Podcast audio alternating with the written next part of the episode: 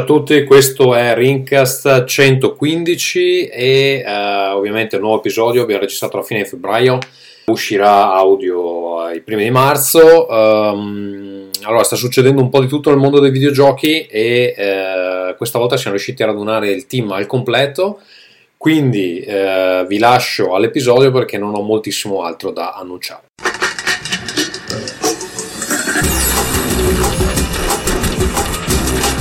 Rincast presenta Nerdcore. Cari amici a casa, bentornati. Questo è Rincast 115. Ci ho dovuto pensare un attimo perché ormai abbiamo così tanti episodi che nemmeno mi ricordo quanti ne abbiamo fatti. Con me questa sera, team al completo quasi perché Marco arriva dopo, abbiamo signor Ferruccio. Buonasera, buonasera. Che, che adesso che ha ritrovato la voglia di vivere eh, sarà sempre con noi per sempre. L'opposto, ma va bene, sì.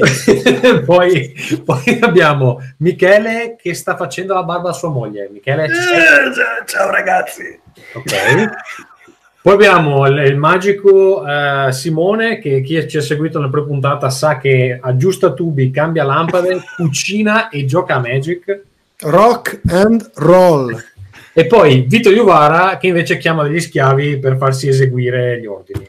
Esatto, esatto. Perché lui ha vinto il Tetris, ha vinto Tetris mondiale, giusto? Eh, Tetris sono veramente forte, possiamo dirlo, tanto livello. Quante partite, in quante partite sei arrivato primo ultimamente? No, no, adesso ne ho vinte due consecutive e non era facilissimo. Dopo un periodo molto triste in cui non andavo in gol, tipo Higuain, eh, però mi sono ripreso adesso. Cazzo, io il, meglio che ho fatto è stato quattordicesimo. no, la mia media è una su cinque, dai, una su cinque. Eh, no, no, su cinque. Cioè, siamo a livelli di campionato. Di, di, di, Simone a Magic, che secondo me era nei primi dieci al mondo l'ultima volta che ho controllato. No, va bene. No. Allora, eh, no, l'ha detto una cosa molto bassa. Ventisettesimo. Eh, eh, minchia. Eh, non è che abbiamo uno sfigato qualsiasi qua, cioè, abbiamo il re. Cioè, non uno, non uno. Non uno, infatti, tanti. Mm, vai. Allora, Volevo fare qualche annuncio. Allora, il canale Discord uh, di Rincast non, non, viene utilizzato e quindi mi arrendo all'evidenza e fra tutte le cose che proponiamo mi sa che è quello che viene utilizzato meno. E quindi... Siamo troppo vecchi per questo.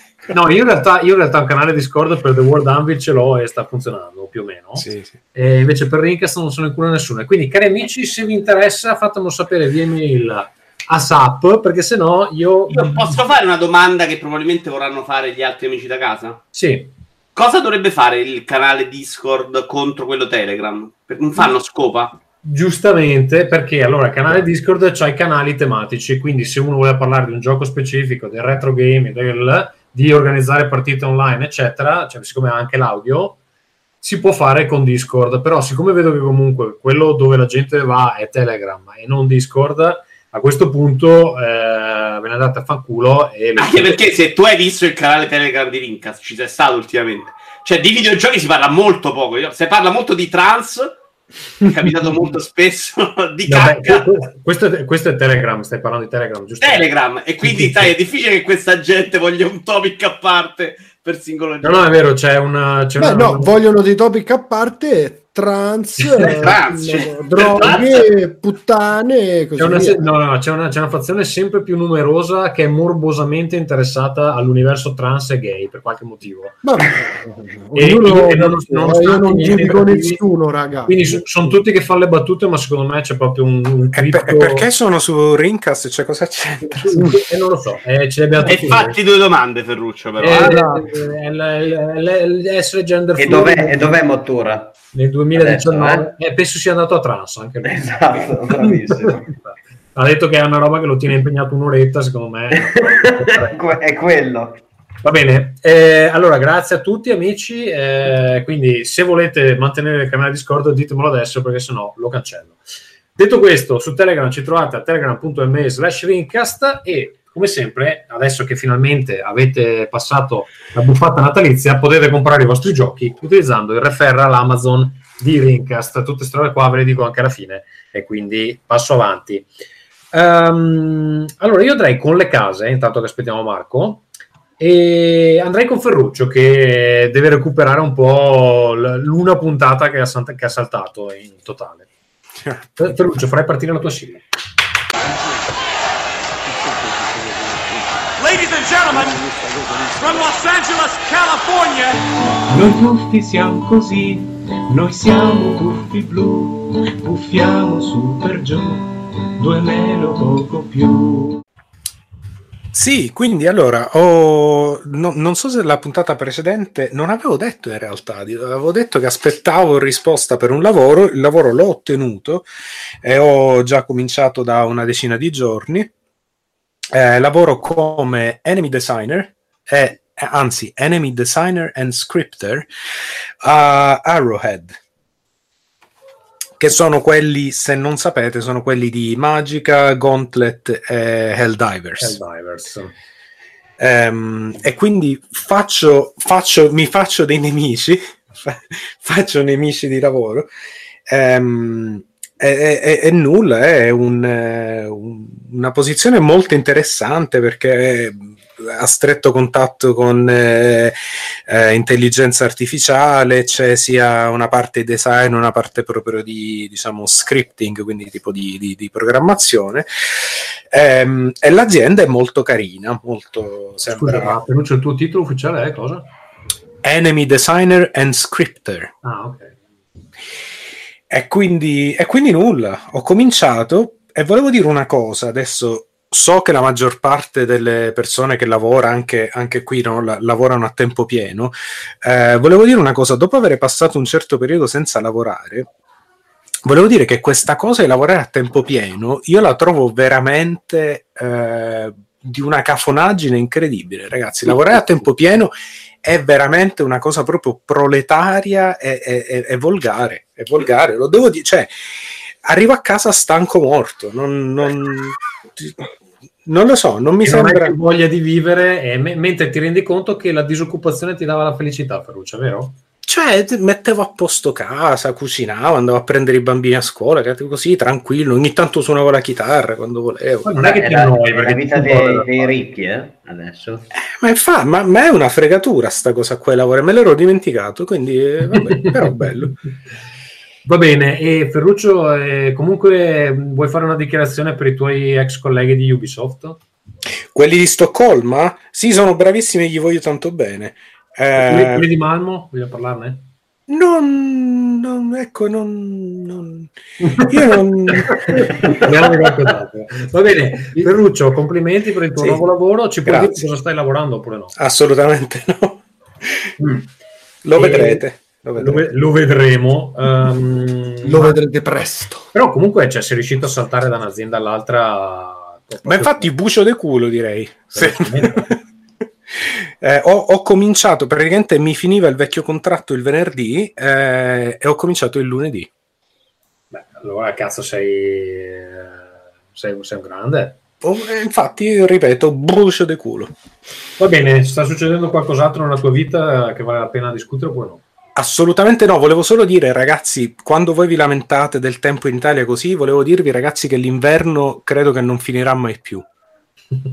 Siamo in quel, in quel periodo dell'anno in cui comincio a non ricordarmi più come è fatto il sole, di che colore è il cielo a parte grigio, è una roba di un deprimente che veramente...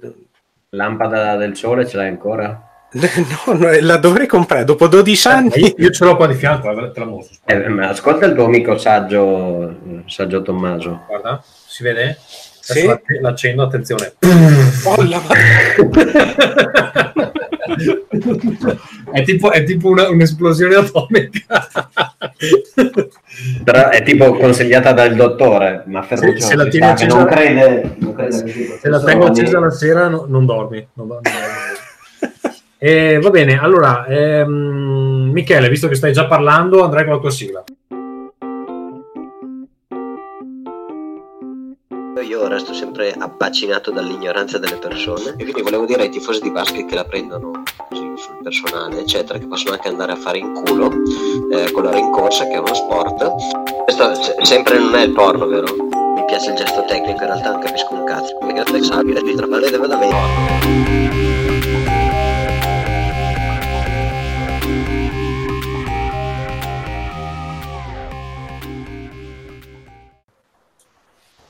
Allora, eh, io vi volevo raccontare questa bellissima cosa perché io ho sempre avuto il, ehm, diciamo, l'impressione che la roba Nintendo era un po' meglio, migliore perché era fatta per essere data in mano a dei, quelle forme di vita inferiori che chiamiamo bambini e quindi era più robusta. Mi ricordo di La tua, la tua moglie è incinta.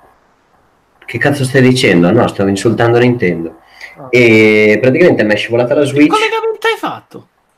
No, no, ma così lascialo, lascialo- lascialo fare, che lui gioca, gioca Magic. E mh, praticamente mi è, caduta, mi è caduta la Switch, ha sbattuto di angolo, ho spaccato due tasti del, del Joy-Con, al grandissimo Picross non è un problema, però ovviamente essendo probabilmente compulsivo ossessivo, eh, sono andato a, a comprare una versione diciamo aggiornata dei due grazie a Unieuro che faceva la promozione con un po' di sconto scadeva eccetera eccetera sono andato a prenderlo e ho scoperto che i Joy-Con costano tipo 69 euro la coppia o 79 euro la coppia una cosa aver Vergognosa. Molto... Ah no, perché ce l'hai raccontato prima che arrivasse Michele. Ok. No, l'ha raccontato E- Simone, il vero. Prima, ok. Ah, sì, sì. Forse ti posso aiutare, Michele, sappi. Sì, sì, me l'ha scritto anche quella merda di... com'è che si chiama? Ah, Ferruccio.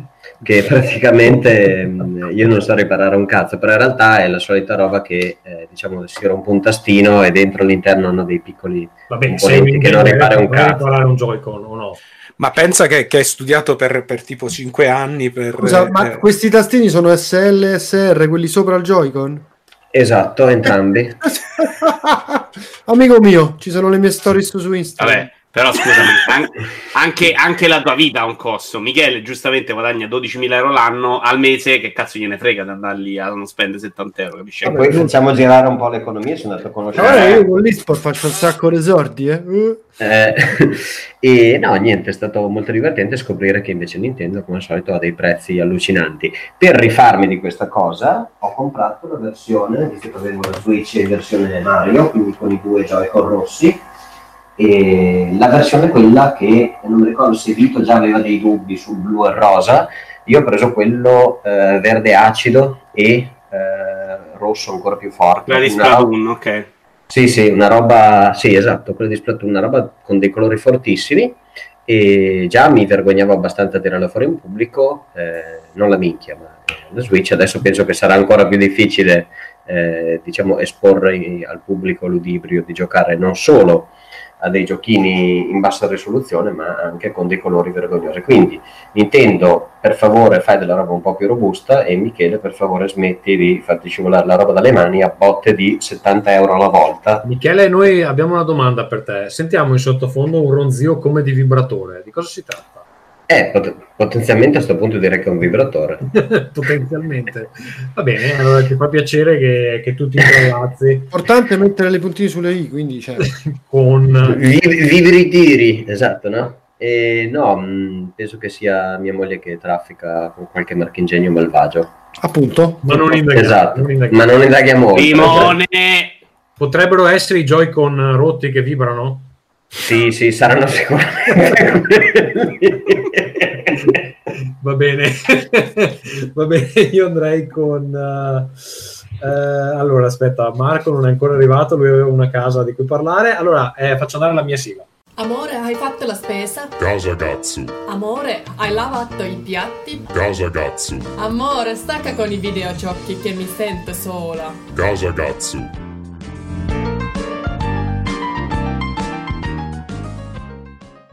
Allora, ehm, io da discutere ho poca roba, eh, sarò a eh, Modena Play, se qualcuno di voi viene. Eh, avremo uno stand eh, in collaborazione con Money Comics, che è un distributore che fa fumetti, giochi, roba del genere. Non so ancora esattamente in che parte del padiglione, però ci, ci troverete da qualche parte. E se venite facciamo due chiacchiere. A eh, Modena porteremo un gioco nuovo che però non è in vendita, sarà in vendita a Lucca e eh, lo stiamo facendo in collaborazione con un altro gruppo di designer, si chiamano Black Box Games, che è del settore... Sono quelli che hanno fatto i dati con le altre tre facce. Esatto. Quindi unendo le forze e facciamo i dati con se, riusci- se riusciamo a fare dei dati con tutte le facce colorate. No, eh, allora, eh, il- loro hanno una- un gioco mh, abbastanza famoso nel settore che si chiama Evolution Pulse. Per farvi capire, è praticamente il gioco di ruolo di Blame, Blame di Tsuomo Nihei, se avete presente il manga, praticamente identico. Loro dicono di no, ma è quello. E, mh, con noi svilupperanno una versione fantasy di quell'ambientazione lì. Quindi quello che succede è che eh, la storia dell'Europa prosegue più o meno come la conosciamo fino ad Alessandro Magno. Mh, tutta la mitologia è comunque vera in questo mondo di gioco. A un certo punto viene ritrovata la black box, che è un po' uh, diciamo il. Um, lo strumento che, che, che, viene utilizzato in Evolution Pulse per modificare tutto la mela dell'Eden di Assassin's Creed. Più o meno viene ritrovata questa black box nel momento in, questo, in cui questa black box viene aperta eh, diciamo il, eh, il, mondo antico viene riconfigurato eh, secondo il volere di, di, questi esseri che si chiamano Ekat e che sono per, per dirlo proprio in tre secondi sono tipo i supplizianti di, uh, di Hellraiser una roba del genere e quindi avremo questa specie di versione de, de, de, dell'Europa tutta corrotta con, uh, con, questi, con, queste creature che si aggirano e, e, interagiscono con la popolazione, quindi le, le, la tengono soggiogata. Cioè, L'Europa dei poteri forti. L'Europa praticamente è il gioco di ruolo di, di, di Soros e versione fantasy. Quindi niente, vabbè, una roba un po' dark, se vi interessa potete trovare più informazioni sul sito di The World Anvil, se no venite a provarlo a play perché sarà possibile poi giocarci. Eh, questo è quanto per quanto mi riguarda. Marco credo sia ancora, eh, lui dice 5 minuti, 5 minuti. E Vito, tu non hai niente di, da raccontare? No, di cazzo no, di cazzo no. Vabbè, allora andiamo avanti e poi... Marco... Grazie per avermi saltato. Ah, eh, non l'hai messo in scaletta, Simone, che cazzo? Giusto, giusto, corretto. Allora, facciamo partire la tua sigla, dai. Sono stato campione italiano di StarCraft 40.000 Killer 3 Winter Assault Dawn of War. Io sono stato azzurro di sci. Eh? Io sono stato della nazionale di sci. Stavo per battere il cazzo sulla tastiera così Gamble. Che bravo! Sì, vedremo, te lo dimostrerà.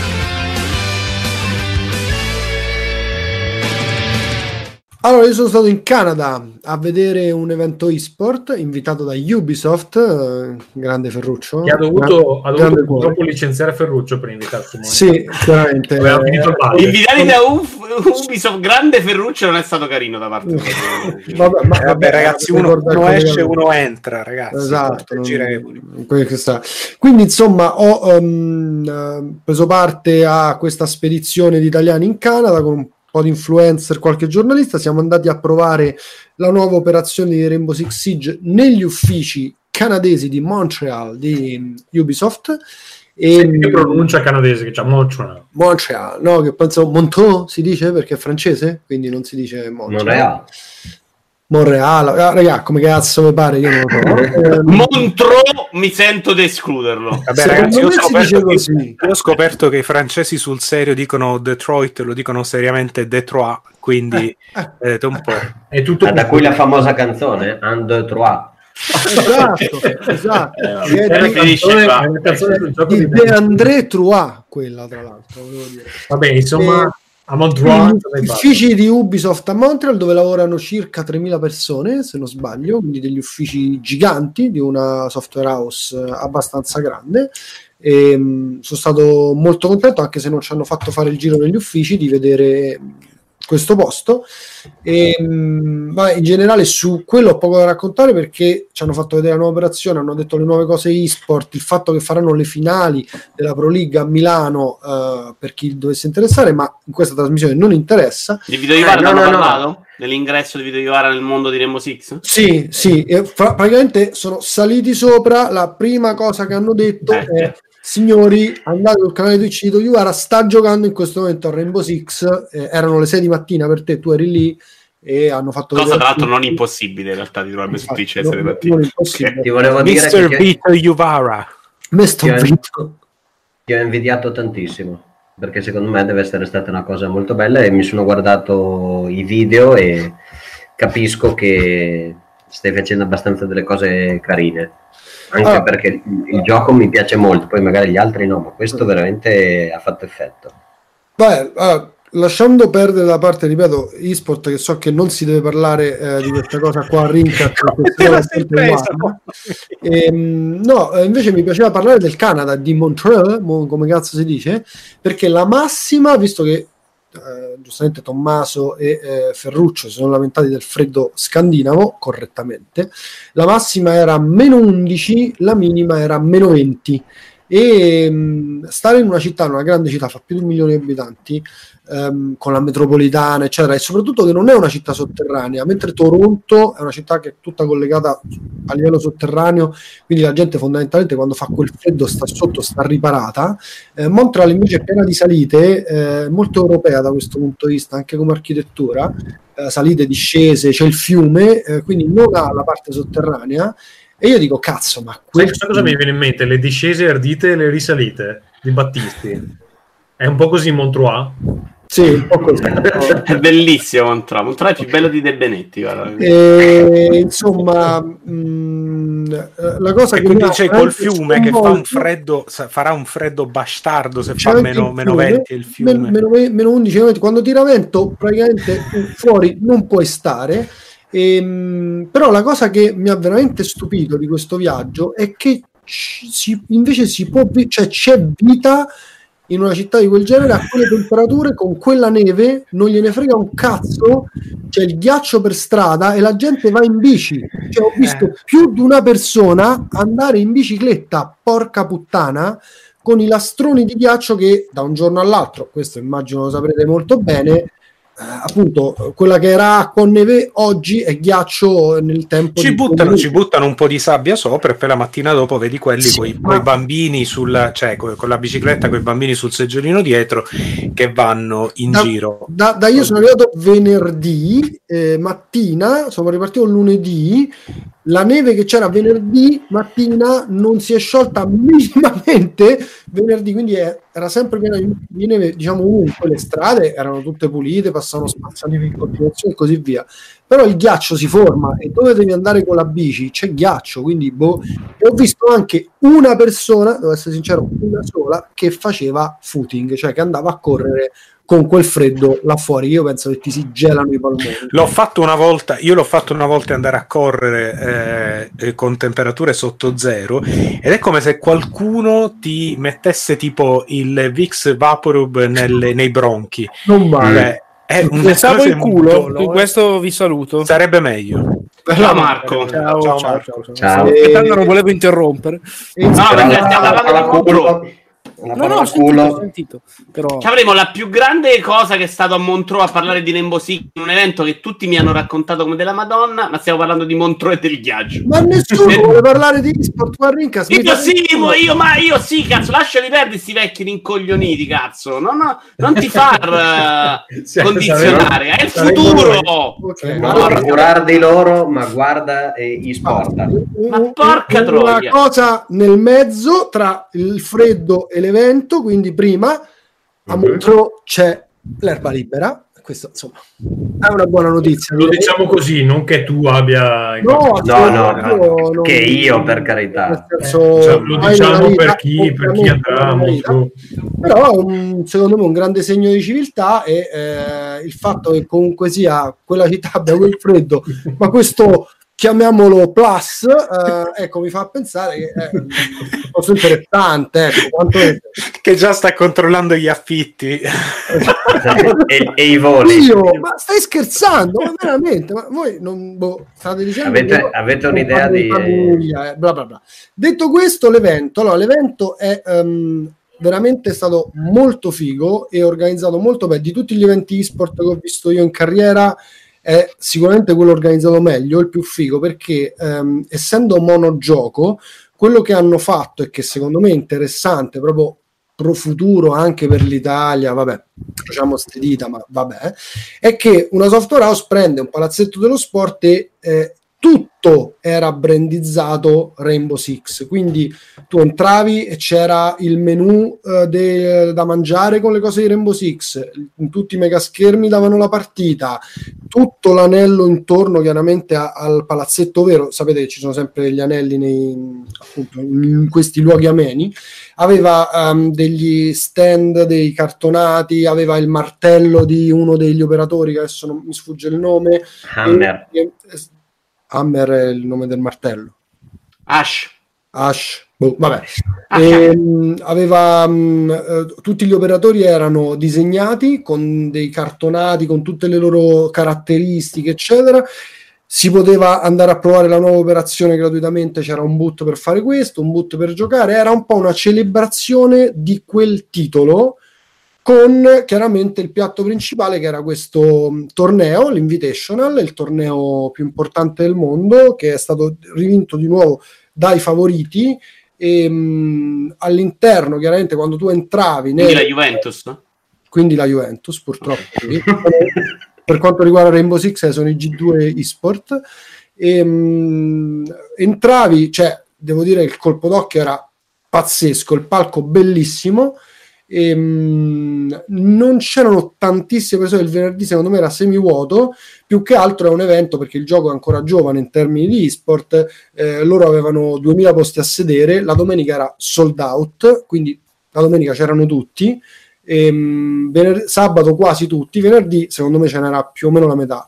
Ehm, non si può paragonare come affluenza di pubblico, come visual su Twitch, come mh, utenti che eh, fa agli esport più diciamo che esistono da più tempo, perché poi ci vuole un, un, un heritage, insomma, parlare delle squadre da tanto tempo per renderle mitiche, per far appassionare le persone. Eh, per dirti, Katowice dove vado venerdì fa 12.500 posti ed è sold out da tre mesi ed è CSGO. A Però, prezzi? se- come? A che prezzi? O 70 do- eh, euro. me stiamo entrando un po' troppo nel dettaglio, però adesso non voglio essere proprio io quello a fermarti. Vabbè, comunque insomma, Anche meno. secondo me un evento proprio un bijou, fatto veramente bene. Freddo a parte, la sala Ma scusa, la partita la finale hanno fatto 21 a 19, si sono ammazzati per 123 ore. hanno fatto la prima mappa mh, in cui il team Empire, che è ehm, un team russo contro questi G2, che sono come al solito nord europei, ehm, è riuscito ad andare. Intanto era sopra, il, me- primo match point ce l'hanno avuto loro. Poi hanno fatto 20 round di overtime, quindi in tutto die- 12, 10 round di overtime per Scusa Vito, ma gli rompi i coglioni che va troppo nel dettaglio. Adesso ti fai dare. No, io invece volevo parlare poi dello sport perché volevo capire questa cosa che è durata un sacco, che secondo Dura- me è è stata la partita di Rainbow Six competitiva che è durata di più nella Cioè, storia eh, del non gioco. mi interessava sapere tutti i punteggi, però secondo me è importante questa cosa che è una di quelle cose che deve migliorare le sport, cioè devono capire che, che non possono durare mille ore le partite. Perché mi sono trovato per esempio una volta D'accordo con te, stavi d'accordissimo tu e Counter Strike è durata nove ore una volta, una finale, mi ricordo. Una partita 9 ore? No. Una Beh, finale, una finale, scusate, una finale. scusate, ma eh, io credo che anche il tennis abbia questo, Sì, questo vero. Il baseball, anche il football, Eh, però ha ragione E la pallavolo prima del cambiamento delle regole era una cosa che poteva Eh, però nelle sport secondo me non funziona anche perché secondo non boh, li uccidi, D'accordo, secondo me. La gente d'accordo. mentalmente, a parte che anche il tennis sta male, però il tennis tennis c'è una storia Ma infatti è quello che è successo, eh, questi hanno perso sta mappa così e, e poi si sono sciolti. Mappa 2 e mappa 3 le hanno asfaltati. Cioè l'ultima mappa è finita 7 a 1, per dire. Quindi eh, assolutamente, come dicevi tu, quando ti concentri così tanto, arrivi veramente vicino Eh, lo so, all'obiettivo, eh. porca puttana, e poi perdi, io, eh, ti sciogli. Va bene, ci dispiace moltissimo per il team che ha perso. eh, grazie Simone per Casa Mottura. il tuo reportage. Casa Mottura. Vincenzo Di Valo dice sì, ma nessuno considera stronzo chi gioca a tennis e gli sport sì, un po'. Beh, secondo me chi gioca a tennis è un po', un po' stronzo. Sì.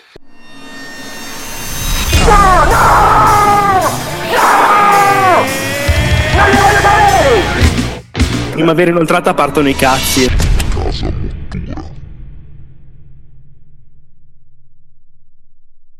Oh, bene, bene. Il, il battito di mani lo apprezzo sempre. Marco, noi Eh, sappiamo che tu eri a trans mentre noi parlavamo. Assolutamente, esatto. Sì, sì, stavo cercando qualcuno che mi ricordasse la bestia di, di The Last Guardian.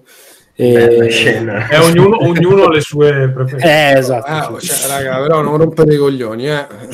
Eh, allora, no, la, la notizia principale u- ufficiale e come dire veloce è la conferma che ho avuto definitivamente ieri del fatto che anche quest'anno andrò alle tre per la prima volta con eh, il team di Every Eye e sono ancora da definire diciamo, i dettagli logistici della partenza e di queste cose, anche se potrebbe essere più anticipata del solito per farci un giorno in più di cazzeggio a Los Angeles, però questo è ancora tutto da vedere, ma come dire, confermo il fatto di, di tornare un po' sul luogo del delitto, è una cosa che a me fa sempre piacere.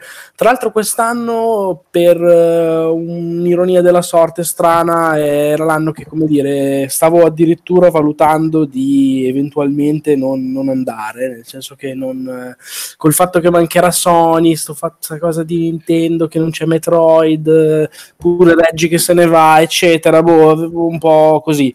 Però naturalmente, come dire, cioè, se, se, se, se ci, ci portano, esatto, cioè, alla grande. Io in realtà credo che gli organizzatori che... abbiano detto sti mm. cazzi di reggae, ma se Mottura non c'è non si fa le tre. Eh sì, quindi, per un attimo non ho respirato. Voce, eh? L'ho sentito pure io. quindi scusa Marco, cioè, voi a livello di, di organizzazione vi state preparando a coprire praticamente Microsoft e basta, no? Eh, questa è una cosa che infatti sinceramente non ho ancora discusso con uh, i ragazzi della redazione. Vi posso dire perché lo hanno annunciato ieri che saremo sicuramente in 5 e quindi, come dire, a livello di, di quantità di persone 5 non sono assolutamente poche. Vabbè, ma ci eh, saranno poi Activision, EA, Ubisoft. Eh, ma anche Nintendo, eh, ok, però ci sono, ci sono tutti gli anni quelli, no? E 5 persone eh, per coprire. Tra l'altro, un'altra cosa, ne stavo parlando ieri a pranzo con eh, Zampini di Every Eye e Genesis, per tutte e due. Per esempio, EA non ha ancora annunciato nulla a riguardo del suo Play, che è quella manifestazione che tiene parallelamente alle 3, ma fuori dalle 3. Di solito, se non ricordo male, a livello di, di tempistiche, in questo momento dell'anno avevano già fatto trappelare qualche cosa, non hanno ancora detto nulla. Ora che saltino pure loro mi sembra veramente impossibile. Però come dire, ancora non si sa nulla. È vero ah, che, come dice tu Tommaso, eh, c'è, sicuramente diventerà molto più rilevante, ci sarà più spazio per parlare eventualmente di quello che Microsoft de- deciderà di mostrare. No, che magari EA gli hanno offerto lo spazio che non prende Sony o cioè, adesso avranno il problema di riempire gli spazi. Assolutamente sì, anche perché lo, a livello logistico lo spazio di show floor che occupava Sony era enorme, il più grosso di tutti, insieme a Nintendo negli ultimi anni un filino più grosso addirittura, di pochissimo, e è uno spazio veramente grossissimo proprio in termini al di là della visibilità e dei discorsi di comunicazione immagine che possono valere anche da tutto il mondo ma là in, nella, all'interno dello show floor e anche all'esterno, perché Sony aveva pure dei, dei banneroni giganti per, sopra il convention center. Sarà da vedere come lo ridistribuiranno. La, sono ovviamente contento di andare di nuovo comunque in prima persona e poter uh, raccontare cose anche naturalmente qui per voi. E basta. E poi l'altra cosa che, che ho in ballo, ma questa è ancora in forse Uh, sto pensando di andare a fare un viaggio il prossimo ottobre in Papua Nuova Guinea con un pazzo inglese a vedere delle tribù che mummificano la gente, cose un po' particolari. Sono in forse perché praticamente questo è un miliardario inglese che ha una, una galleria d'arte, anzi più una Wunderkammer, uh, a Londra, si chiama The Last Tuesday Society, il posto è bellissimo, se passate da Londra andateci ma sembra, un... sembra la trama di, di cosa? Di Jurassic Di Cannibal Holocaust? Ah, penso ah, anche. A me di proposta indecente sembrava. Ah, ok. Infatti, vabbè, infatti secondo me il miliardario un po' così. eh, eh, poi Ragazzi, io voglio, io, voglio dire, io voglio, solo dire, che queste storie di solito le leggiamo sui giornali quando c'è tipo turista italiano. Ma sì, italiano, se mi uccidono e mi fanno diventare cannibalizzato. Per me è buono, no? È Va a finire in prima, in prima e in ultima pagina. Esatto, e, no, questo tizio è un miliardario eccentrico che ha appunto questo posto fantastico, ovviamente deve piacervi la roba strana che piace a me, ehm, organizza perché c'è già stato, io lo seguo su Instagram eccetera, organizza questo tour di, con due viaggi diversi attaccati uno all'altro di 11 giorni in Papua Nuova Guinea per andare a vedere dei posti pazzeschi, stanno anche a dormire nei villaggi, proprio delle cose molto estreme. E ho, ho visto che stava dicendo se qualcuno vuole venire, come dire, sono, sono aperte le iscrizioni per una decina di persone. Ho mandato una mail, mi sono informato, eccetera, e boh, sto decidendo, però diciamo che non lo escludo assolutamente, anzi. E quindi, boh, vediamo. Nel caso vi, vi racconterò poi prossimamente, perché comunque è una roba che devo decidere a breve. E, e basta. Va bene, Papua Nuova Guinea con il miliardario pazzo eh, che te lo, te lo picchia. Dove... A vedere, le, a vedere le- molto, a vedere le mummie. A vedere- A me, io a Mottura volevo bene, qua dentro sono quello che gli vuole più bene di tutti e mi dispiace molto che lui finisca così invece. Brutta storia, brutta storia. Eh. È un epilogo, secondo me, che per il- con il personaggio non si sposa. Come no? Si Un sposa. po', un po' sì, un po' Come sì, no? Si però sposa dispiace. perfettamente. No, avrei preferito più Gloria. Eh, vabbè, vabbè. oh. Va bene ragazzi, allora io andrei con gli argomenti di oggi. Allora, il primo è che Reggie finisce un'era, Reggie, eh, presidente di Nintendo America, eh, se ne va. Se ne va perché eh, è vecchio e se ne va... eh, 57 anni, Esatto, non è esattamente vecchio. vabbè, baby eh, pensioni, ha raggiunto, quota 100. ha raggiunto quota 100. Quota esatto. ha raggiunto quota 100. Ah, ma c'è Salvini pure lì? Bello. No, ma avete letto che la butto lì che quel cretino di Soulja Boy, il rapper, quello rincoglionito che dice stronzate, ha detto, ha fatto un tweet dicendo che Reggie se n'è dovuto andare da Nintendo per colpa sua e l'ha lasciata lì così, perché in realtà è in causa con Nintendo perché voleva far uscire una console tipo il Game Boy. Lasciate tipo uscire due console. uscire. Sì, l'hanno denunciato, eccetera. Esatto. Comunque ha fatto un tweet dicendo, citando il tweet di Nintendo America e dicendo eh, tutto questo è colpa mia e poi vabbè l'hanno insultato tutti ed è andato avanti così. Comunque scusate, non volevo rubare la... Una salva di peti ha risposto a questo tweet, credo. sì, sì, sì, esatto. Bene, Ferruccio, qual è il momento più bello della carriera di Reggie che ti ricordi? Ma Reggi in questi anni, ragazzi, eh, ci, ha, ci ha regalato tante cose, cioè tanti, tanti meme, tanti... E, beh, e poi direi anche che ha visto, cioè, lui era lì nel nei momenti più gloriosi e nei momenti più, più zozzi di, eh, di Nintendo. Quindi insomma tutti gli vogliamo bene, eh, gli vogliamo bene anche per il fatto che abbia un pochino abbia così accettato questa cosa del, del fatto che assomiglia a Donkey Kong, eh, l'ha fatta un po' sua. Un po' Eh, come il presidente cinese con Winnie the Pooh, se ci sì, esatto, l'ha presa benissimo. Con la stessa... Lo stesso software fair. Sì. Sì, sì, la stessa autoironia. Ehm, E, la, cosa, la cosa più bella, secondo me, di, tu- di tutta questa storia, con tutto il bene che voglio a Reggie, è che il suo sostituto si chiama Bowser. E questa cosa mi fa veramente ridere come un coglione. Ehm, quindi, insomma, verrà, verrà appunto rimpiazzato da Doug Bowser. Eh, e quindi insomma il potenziale memico di Nintendo si conferma sempre molto alto, quindi vedremo, vedremo cosa succederà. Comunque sì, sicuramente fra tutti i grossi CEO di aziende di videogiochi, ehm, Nintendo, da- da- sia per quanto riguarda prima insomma Iwata dal, dal- dal- dal lato giapponese è buonanima e, e Reggie adesso da questo americano è sempre la- quella che ha i personaggi più carismatici e quelli che ti fanno in qualche modo pensare che gliene freghi qualcosa Beh, Vabbè, c'è facciamo- Yoshida, c'è anche Yoshida che è Facciamo giornalismo di merda campato per aria sul nulla. Cioè, eh, motivazioni secondo voi? Nuove politiche di Nintendo semplicemente si è No, rotto il no, cazzo? no, no, vabbè, ma guarda, allora que- hanno, hanno detto chiaramente che Doug Bowser è stato, è stato assunto tre o quattro anni fa proprio con l'idea di Passaggio di consegna. Sì, di passaggio di consegne.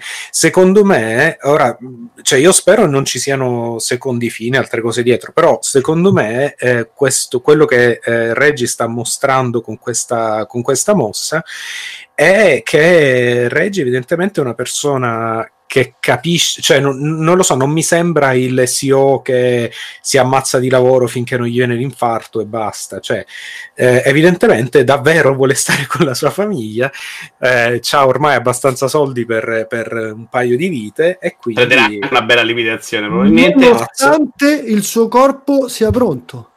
Il suo corpo è pronto. Se... Potrete aver fatto tu la teoria che lavorare tutto il giorno Ferruccio è una merda. eh, Secondo me, infatti, non è colpa del rapper, è colpa di Ferruccio. Ha parlato Ferruccio, gli ha detto che cazzo di lavori tutto il giorno, devi non fare niente, è meglio. E questo ha avuto una, un'epifania, ha detto ma eh, forse ha ragione No, io ho, spiegato che il sopra. lavoro, io ho spiegato che il lavoro salariato, in quanto lavoro salariato, comunque non è eh, cioè una cosa che aliena, quindi Tutto proprio quel discorso dei mezzi di produzione. Esatto, marxismo di base eh, e l'ho convinto. Posso dire una cosa su, su di lui, sulla sua carriera, nel senso? Secondo me eh, il suo merito principale, al di là dell'averci fatto un sacco ridere grazie al suo modo di porsi, appunto alle cazzate, eccetera, eccetera, spesso anche molto, come dire, autoreferenziali, ma in senso buono.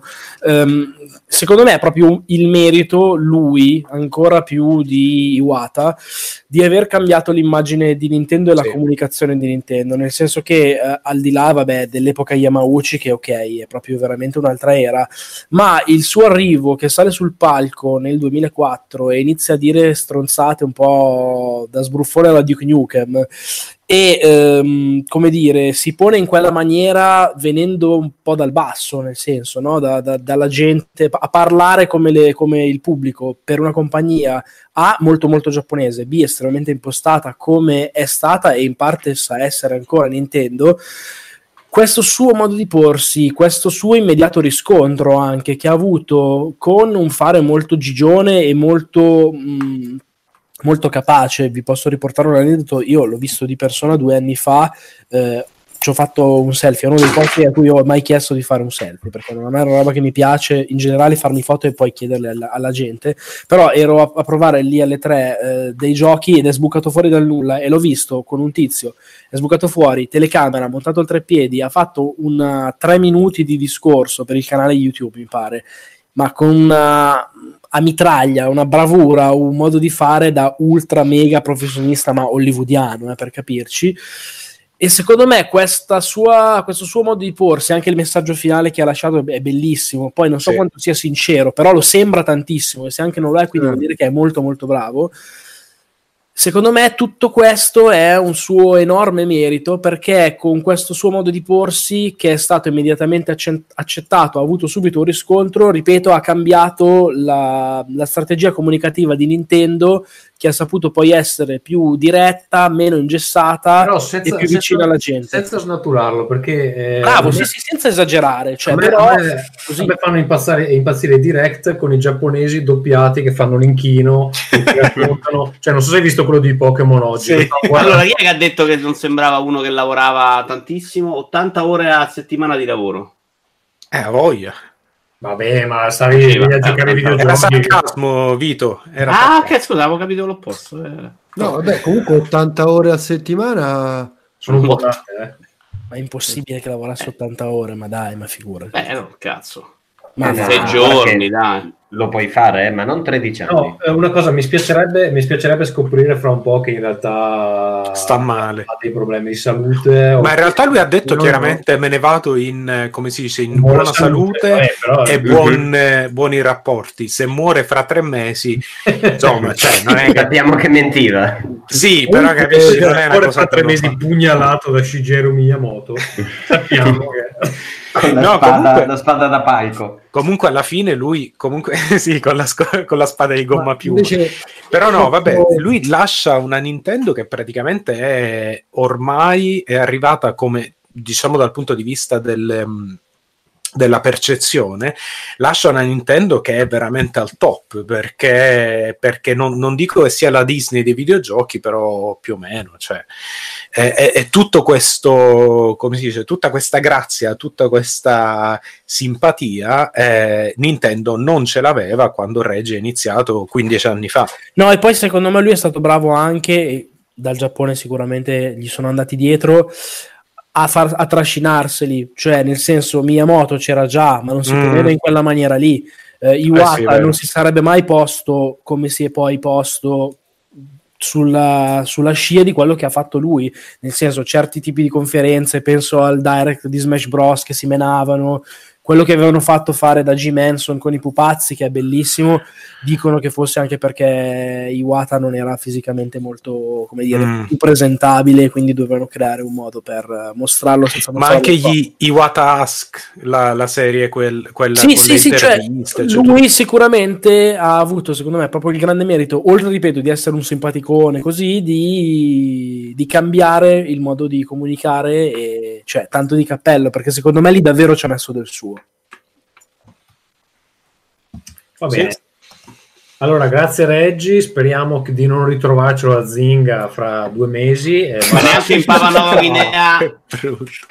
Come Vito, scusa? Mummificato in Papua Nuova Guinea, dico, speriamo. Sì, esatto. Eh, poi puoi buono, chiedere, eh, puoi chiedere a. Reggie. Eh, Se non ritrova Marco. Ma scusate, secondo voi è una coincidenza che c'è il miliardario che, che si trova il tempo libero adesso? Mottura che l'unica a cui ha mai chiesto un selfie. Attenzione. Esatto, è vero, è vero, è vero. Comunque continuiamo, continuiamo con, eh, con lo speciale Nintendo di, di oggi perché per una coincidenza le- tu- quasi tutte le notizie sono su Nintendo e andiamo alla collaborazione fra Microsoft e Nintendo di cui ci parlerà, non lo so, Vito Juvara che è un grande fan delle...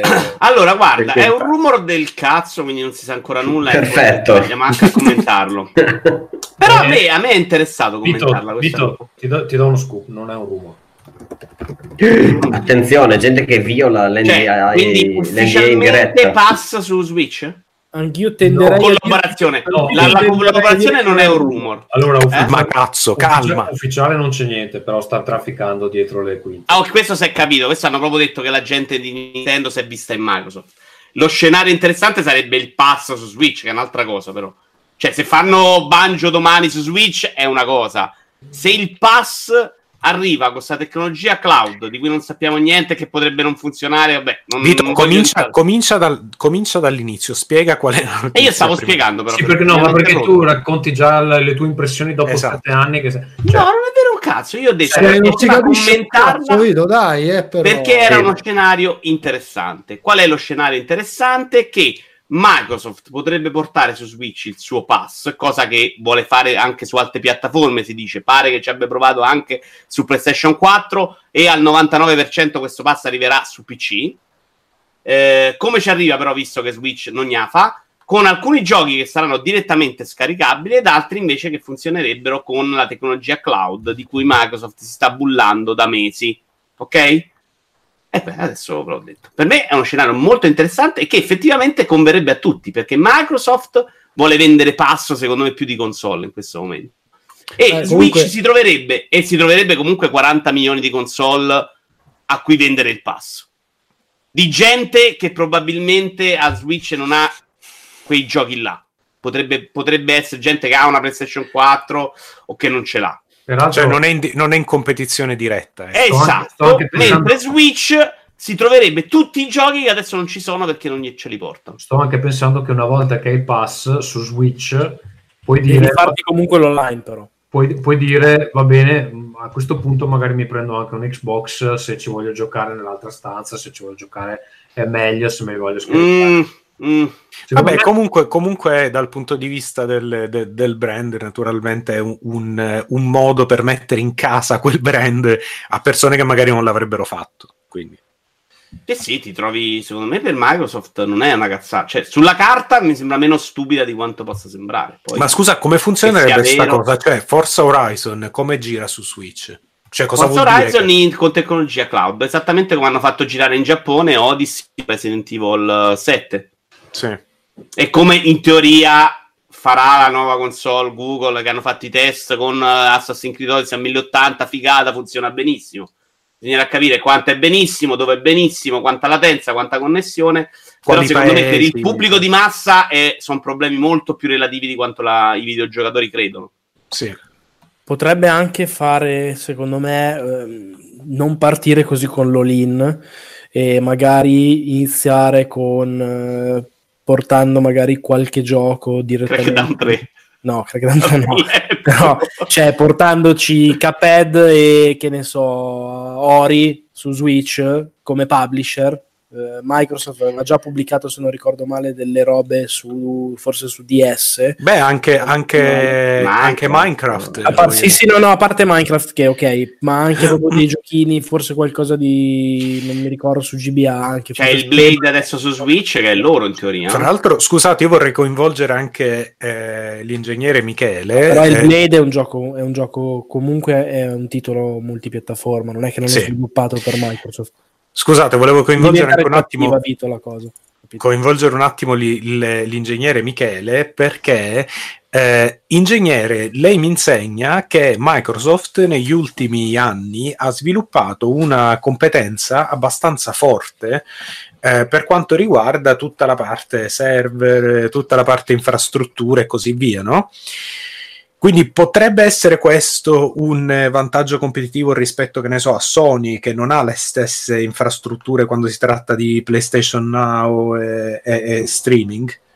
Eh, sì, sono assolutamente d'accordo. Considera anche che ehm, sempre di più Nadella, cioè la, la componente eh, manageriale di Microsoft, sempre di più dice e anche dà seguito, quindi fa eh, passi verso il non vogliamo vendere eh, l'hardware, non vogliamo vendere software, ma vogliamo vendere servizi. Sì. Quindi questo sta perfettamente a incastrarsi nel mondo eh, videoludico, nel dire non sono così strettamente mh, legato al ti devo vendere l'Xbox, te la devo mettere in, eh, in soggiorno. Te la devo Ma- mettere in soggiorno, è una bella frase. vai. Sì, che non è la prima volta che oggi lo dico.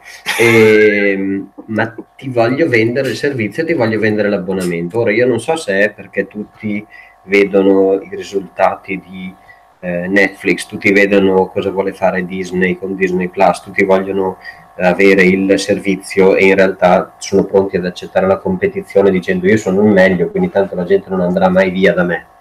Ma questa è veramente una mossa, eh, una bold move, cioè una mossa veramente, non dico arrogante, ma forte, perché Microsoft dice vado addirittura su un hardware di un altro a vendere un mio servizio, perché tanto sono talmente sicuro di questo che so che non, non, mi- non danneggia il mio mercato, non cannibalizza il mio talmente mercato. poco sicuro, poco sicuro del mio, nel senso che magari Esatto, esatto. Talmente il mio so che è- dire, traballa un po' che vado, da- vado anche altrove. Vado Anche perché, scusa, magari sono parte. rincoglionito, però io non riesco a non pensare che una mossa del genere non depotenzi Xbox. Cioè Xbox come, come oggetto, boh, non lo so. Beh, Ma- la console secondo me sì, però anche Eh, la Play Anywhere sì, secondo me va in quel senso. Cioè, eh, sai, La- se decidi domanda- preferisco vendere a un sacco di gente il pass, faccio i, compro i studi, faccio i giochi, perché l'acquisizione di studi va nella direzione Netflix, cioè faccio un Sì. sacco di prodotti e Contenuti, a manetta eh. esce un gioco al mese che così posso darti il pass e tu fai sì 8, 9, 10 euro al mese. Che è contenuto e piattaforma. Non mi sembra che- impossibile che loro poi tirano fuori Xbox One X Super Console in cui ce li giochi meglio, fatta da noi perché ci abbiamo il cazzo dritto, però sti cazzi, intanto quelli su Switch che non comprerebbero mai Xbox perché comprano le percentuali dicono che tanta gente compra Switch e ci affianca PlayStation 4, non Xbox, comprerebbe anche il pass. E questo ti permetterebbe di dire non vado a, canni- a cannibalizzarmi, a mettermi da solo il bastone tra le ruote, ma vado in realtà ad aggredire un mercato che fino a ieri non avevo speranza di aggredire, né con i giochi né con il pass, perché io non, eh, ripeto, non mi mh, precluderei il fatto che a qualcuno permettano o a qualche mercato per testare permettano il abbonamento con tutte le varie forme, abbonamento giochi AAA, abbonamento giochi meno costosi, abbonamento giochi un mese dopo di quando escono e anche in streaming o, o in qualsiasi altro formato puoi giocarti solamente questo gioco, ma siccome te lo giochi sulla Switch o eh, in mobilità eccetera, te lo metti in promozione a un pochino di meno. Il discorso è questo aiuterebbe tutte quelle persone che dicono ho già preso la Switch, cazzo faccio? Mi compro l'Xbox. Sì, però No, io- e tra però- l'altro depotenzierebbe PS4 anche. Lo devasterei, se hai funziona, lo devasta. mai una seconda console. Eh, No, secondo me a esatto. Sony va a rompere tanto. le Sony vai a rompere tanto i coglioni. Sì, C'è una domanda da Non ci avevo pensato. Un parametro che non abbiamo mai considerato, ci sono due parametri in realtà, se mi posso permettere. Uno è tre, scusate. Uno è sei molto, è molto tardi per farlo adesso, quindi PS4 penso che tu non la le rovini in finale, diciamo, ma non, non la distruggi. Quindi questo è il momento in cui Sony ha ottimizzato le linee, ha ottimizzato gli studi, sta tirando fuori le ultime pallottole e probabilmente sta raccogliendo soldi con il con il rastrello. Quindi lo fai per la prossima generazione. C'ha talmente tante pallottole Sony che non è alle 3, figurati. Ma perché non gliene fotte più un cazzo? Cioè, è come Eh, Trump, eh, ma dice vado in prossima. strada, uccido qualcuno e la gente continua a comprare PS4. E l'altra cosa è, ehm, oltre a questo, quanto può costare? Perché uno dice, ok, non compro l'Xbox, ma se costa 14, 15, 20 euro al mese e non ha altre formule più leggere o alleggerite, probabilmente non tutto il mercato ti segue. Io però ho delle perplessità sull'hardware dello Switch che eh, mi prende due tacchette di wifi di fianco al router. Cioè, ho qualche Eh, quello perché perplessità. sei sfigato. Ho qualche perplessità. Beh, no, il wifi è innanzitutto da merda. Il wifi delle Allora, Switch è un po' debole. Si po' vociferava comunque di una nuova versione di Switch, magari con le linee 5G, con dentro la SIM.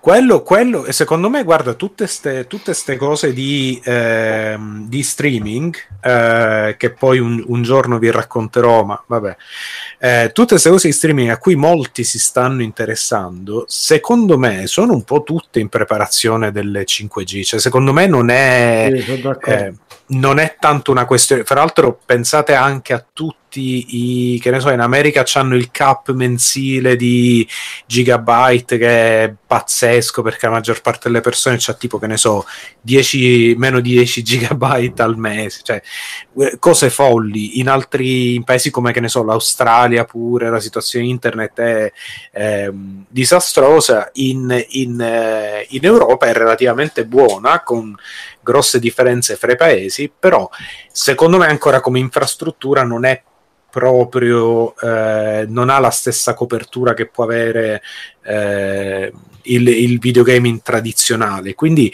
secondo me è tutto un po' in prospettiva futura. Comunque vedremo. Ehm, se, non lo so se nessuno vuole aggiungere nient'altro direi eh, di parlare parliamo delle- delle- degli ultimi due direct di Nintendo Sì, io posso, sono anche, stati- posso anche andare a casa ormai, Ferruccio, fai tutto tu.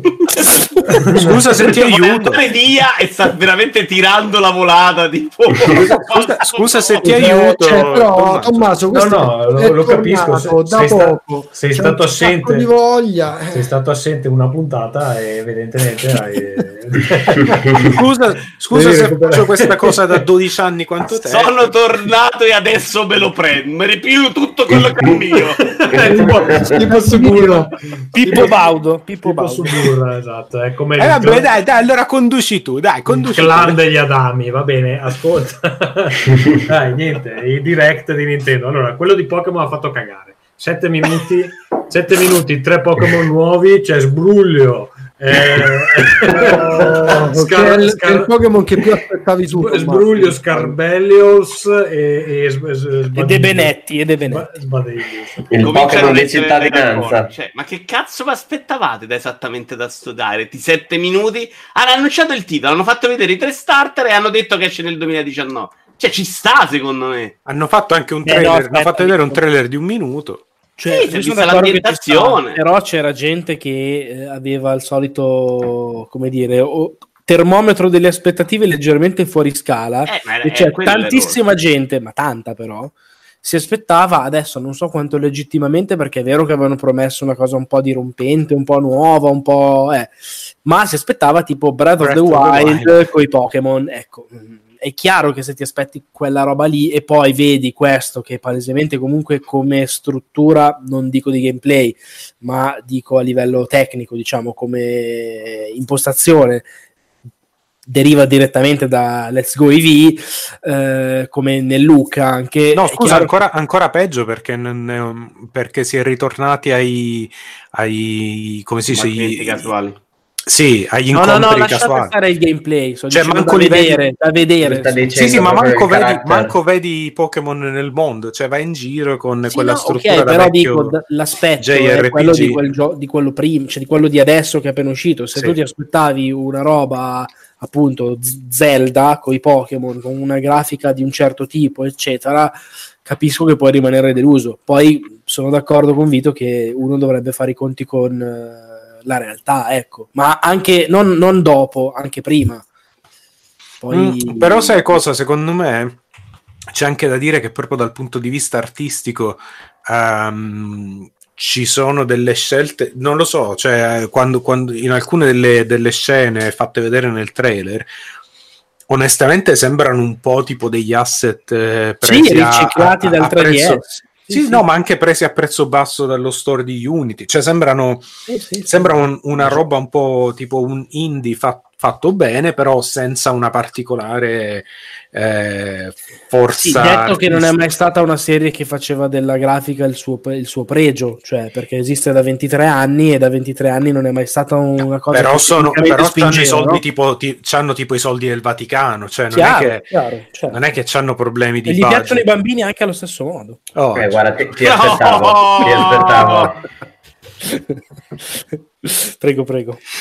Non ho più niente da dire. No, vabbè, quindi eh, io non so se fra di noi non so se fra di noi mai.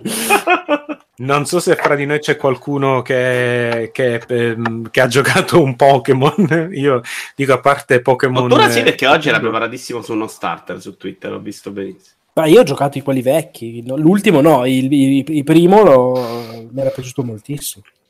E avevo giocato anche Pokémon Stadium su, su Nintendo 64. Però, E- insomma, e, po- nonostante- Pokémon Snap pure. Ecco. Ah, quello con le foto. Quello Però dico, nonostante, nonostante tutto, io alla fine eh, sicuramente lo comprerò, va bene, per, per- per i miei figli a cui piacciono molto i eh, Pokémon. Eh, mio figlio ha già finito sia Pokémon X e Y sia Sun e Moon. Ehm, probabilmente sarà il primo Pokémon che giocherò sul serio e vedremo se sarà uno sfracellamento di coglioni tipo JR- JRPG o se non lo so, se riusciranno un po' a svecchiare sta formula almeno nel gameplay, perché dai- come primo impatto mi sembra molto ehm, come si dice, Meno molto coraggioso, sicuro. meno coraggioso del previsto. Sì. Va bene, eh, poi c'è stato un altro Nintendo Direct qualche giorno fa. E cosa hanno presentato Simone? Hanno presentato e detto che direttamente mh, scaricabile ci sarebbe il gioco più atteso dell'anno per me e i miei figli, cioè Yoshi Crafted World. Ma vai a cagare. Stiamo giocando.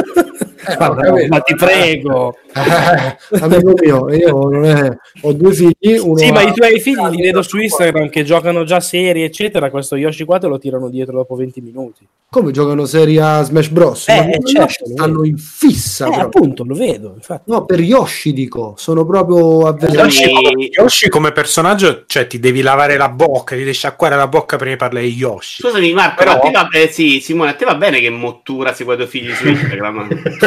Li posta lui, li posta. Non faccio mai una storia con foto dei miei figli di faccia, quindi sì, mi va bene. ah, quindi Eh. so- è il tuo Instagram, ok. Certo, chiaro. E quindi, scusami, però dico, a parte questo, Sono di bambini. Cioè.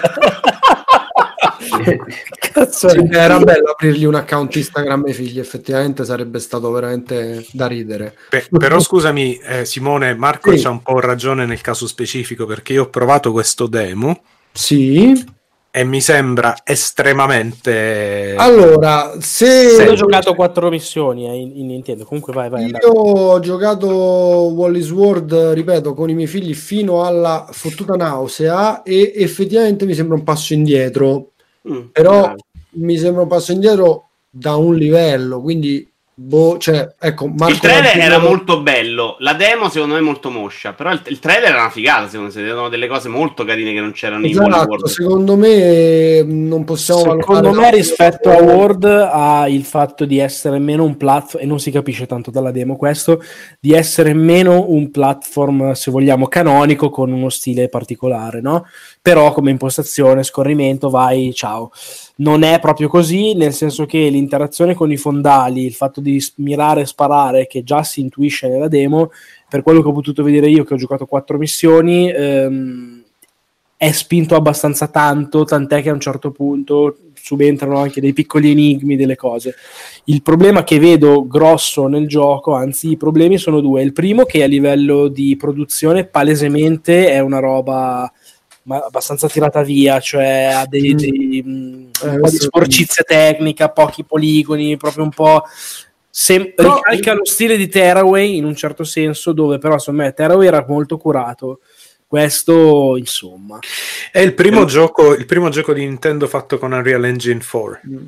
Stavo comunque dicendo che a livello di stile, ecco, non a livello di tecnica, mi piace il gioco. Lo stile è molto Sì. bello, lo stile è molto bello. Il eh, problema è che secondo, secondo me, me- vogliono. Vai, vai, scusa. Dico, lo stile è più bello di Wally World, cioè ha più senso il cartone e quello che fanno col cartone rispetto alla lana e quello che facevano con la lana a livello immaginifico eh, poi senza mettersi nella testa di un bambino, il cartone è una cosa che puoi più usare, la lana invece no.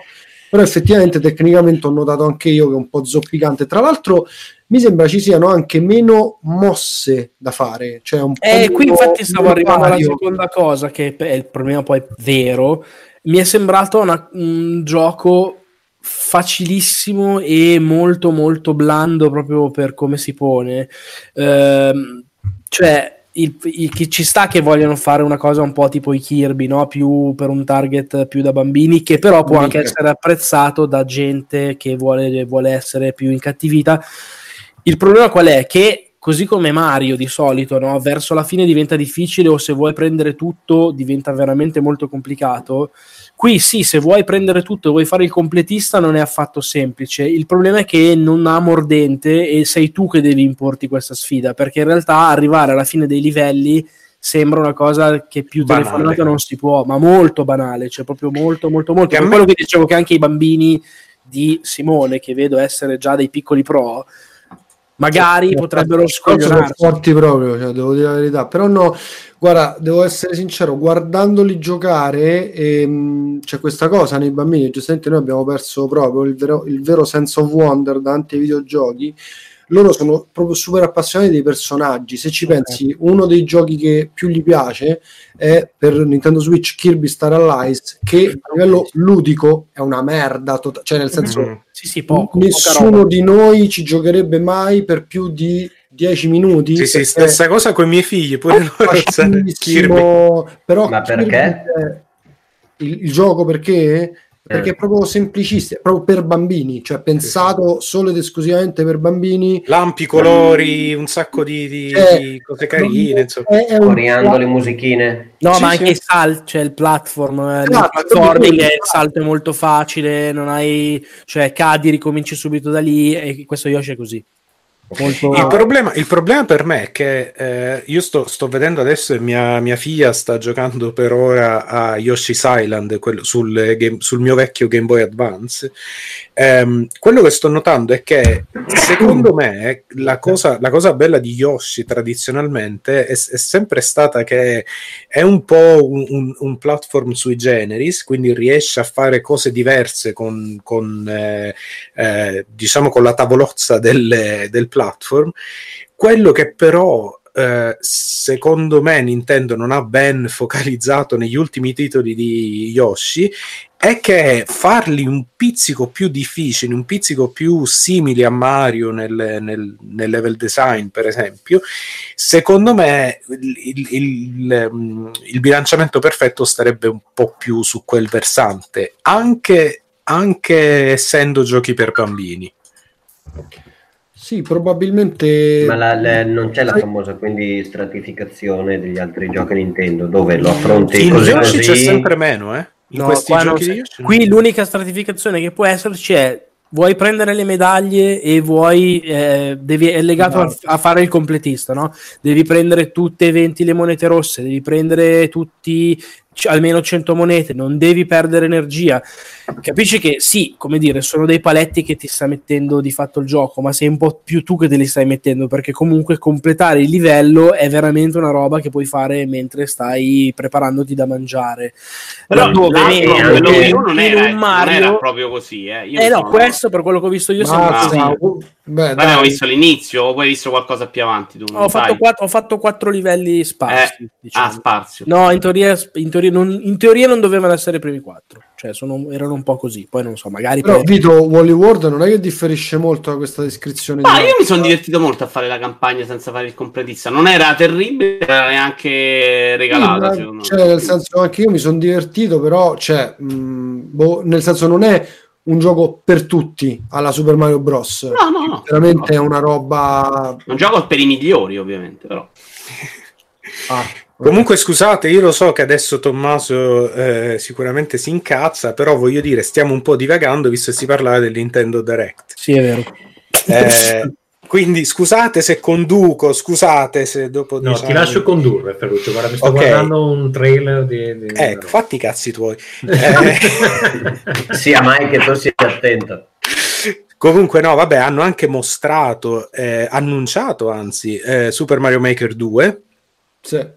Che eh, a me ha fatto, cioè io l'ho visto, ho detto vabbè carino, bello, lo prenderò sicuramente, però non, non mi è sembrato particolarmente diverso. Poi ho visto un video fatto da un tizio che, che sul primo Super Mario Maker ci ha passato tipo 5.000 ore e spiegava un po' tutte le novità ed effettivamente sembra che sia molto, cioè tutte le novità che lui ha visto guardando i menu nel trailer, no?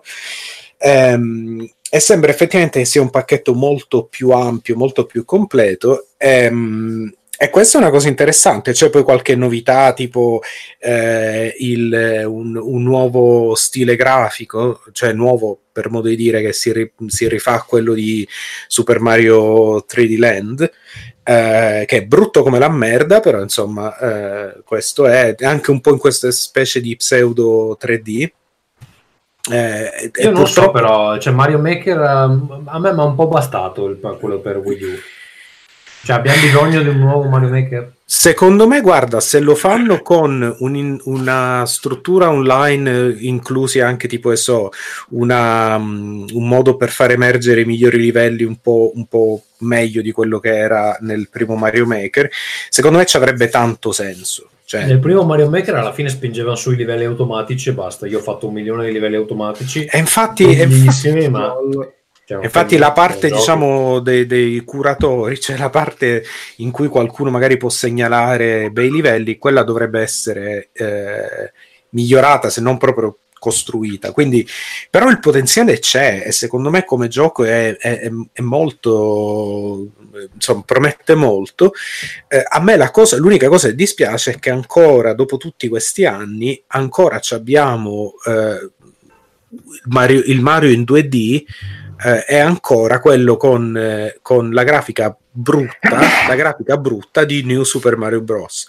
Cioè io non, non, vedo l'ora che, se mai dovesse succedere, che Nintendo si, eh, si, metta un attimo a fare un nuovo stile grafico per eh, i Mario in 2D. Perché è terribile, anche, anche a me è sempre fatto cagare. Cioè, è tremenda ed è, ed è ancora ed, è, ed è invecchia sempre peggio. Quindi, insomma, però, vabbè, eh, quindi Super Mario Maker 2 è molto, molto interessante. Dai, poi, poi, c'era Astral Chain, che è la roba esatto. E poi andiamo, andiamo, alla parte un po' più, più seria. Più seria. Sì, e, e abbiamo, eh, abbiamo avuto a sorpresa così a botta, senza un senso, eh, Platinum ha annunciato un nuovo gioco.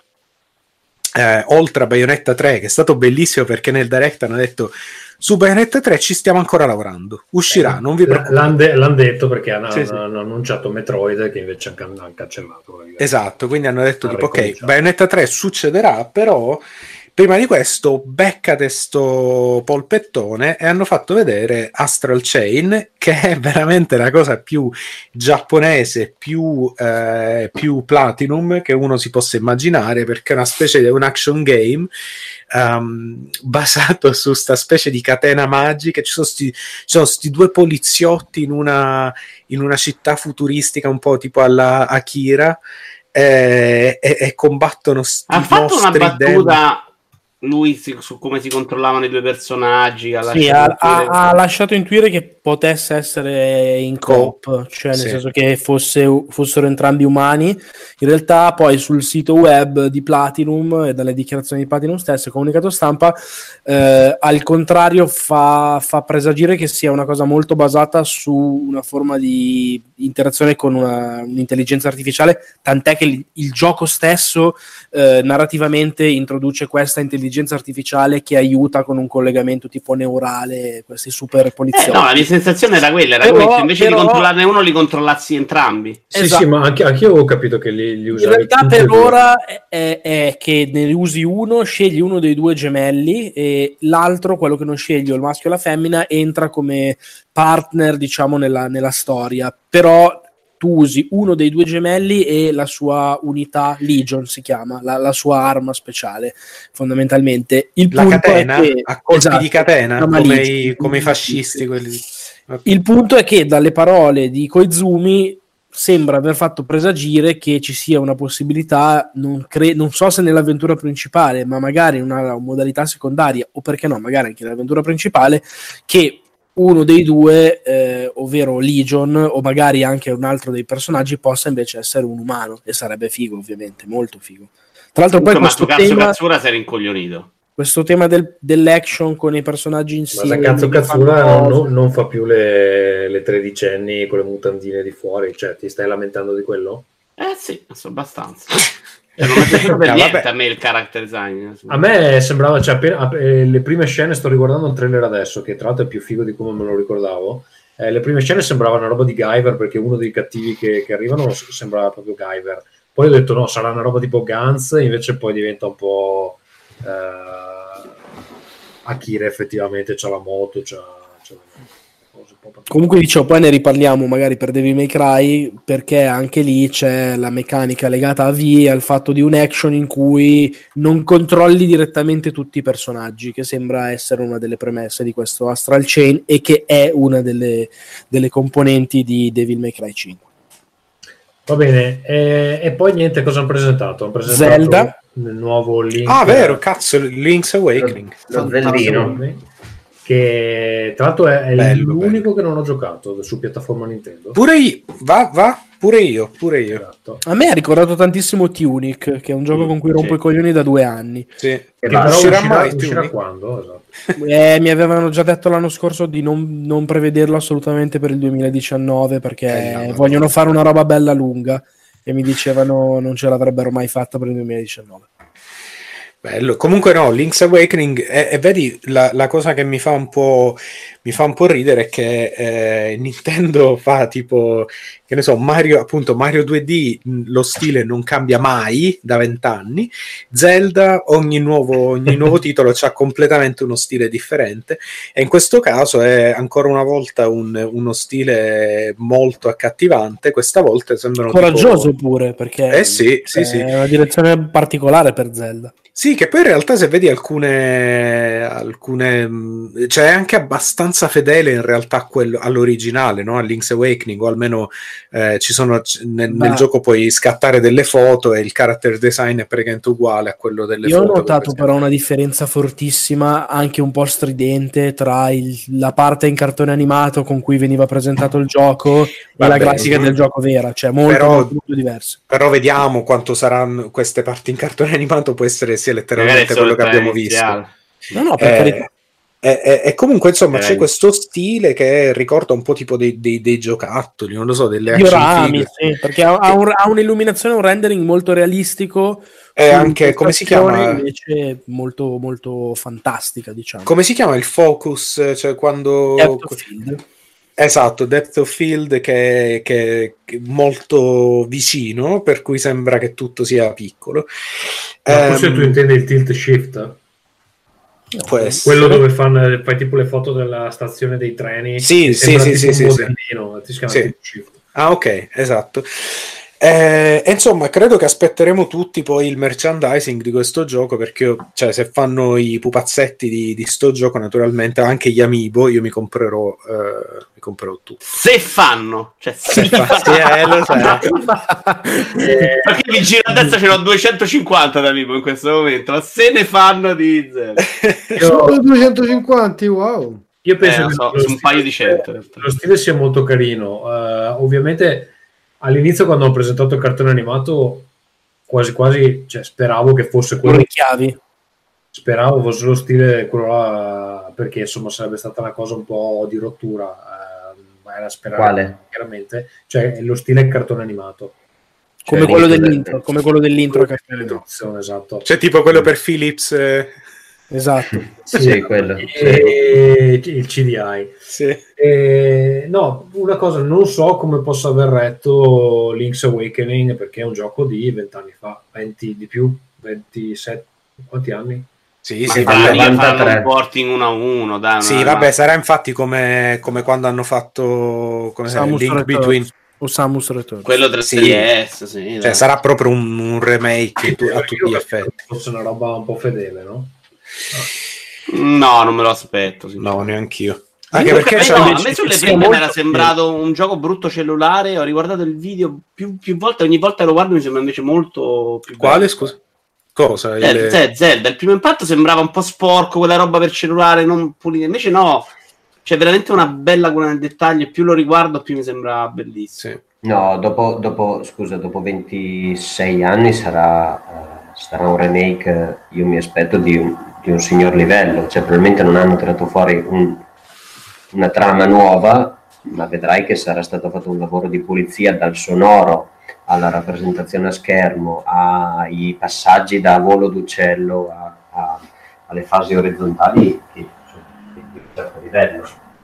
Sì, Come ma anche come controlli, cioè i controlli erano... Ma esatto. Era Ma ti ricordi, su- ti ricordi il su- 3DS, quello che aggiungeva il passaggio in, in 3D o il passaggio nel muro? Cioè, E questo tipo, Between Worlds.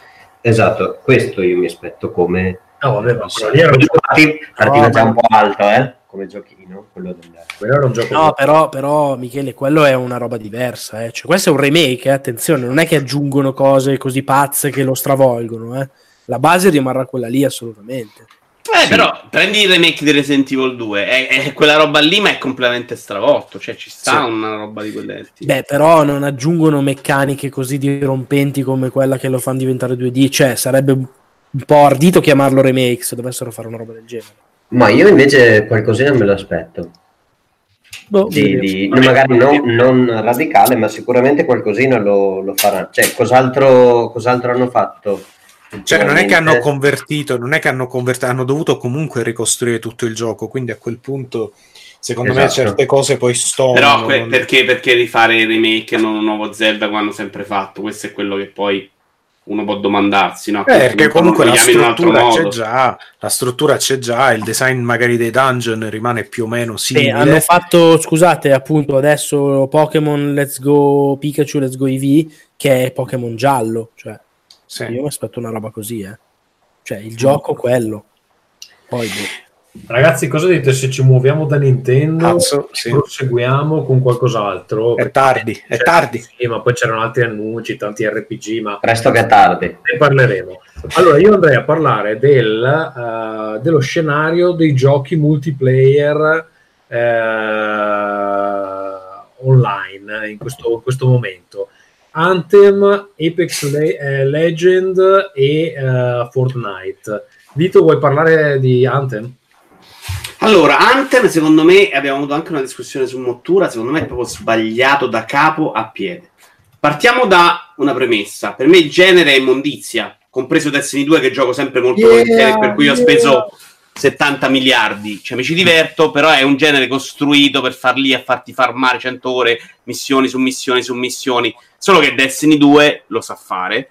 Anthem non è costruito in questo momento. Cioè, si può parlare, se avete letto tutte le recensioni fantastiche che in Italia sono arrivate a 6,5, 7, ma anche all'estero, si è parlato del potenziale, non si è parlato di quello che c'è adesso. Adesso il gioco non c'è. A parte una sporcizia di fondo, dei problemi, bug, glitch, che altro che Ubisoft. Cioè, se questo era un gioco Ubisoft, stavano qui a sbandellare le palle per anni, a partire da- dalla prima beta che proprio non partiva, al gioco vero e proprio che aveva 2000 problemi. Con la patch del Day One si è un po' risolto, ma il gioco ha problemi.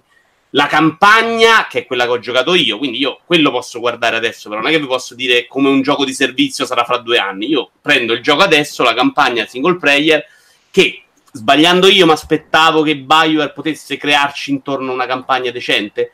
È una roba 100 anni dietro a quella di Destiny, che è una porcheria.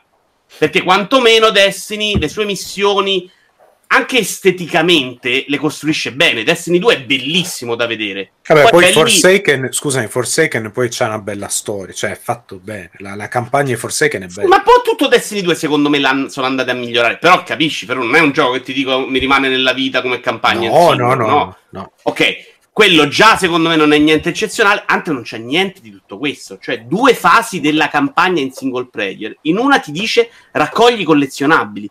Tu hai da aprire quattro tombe.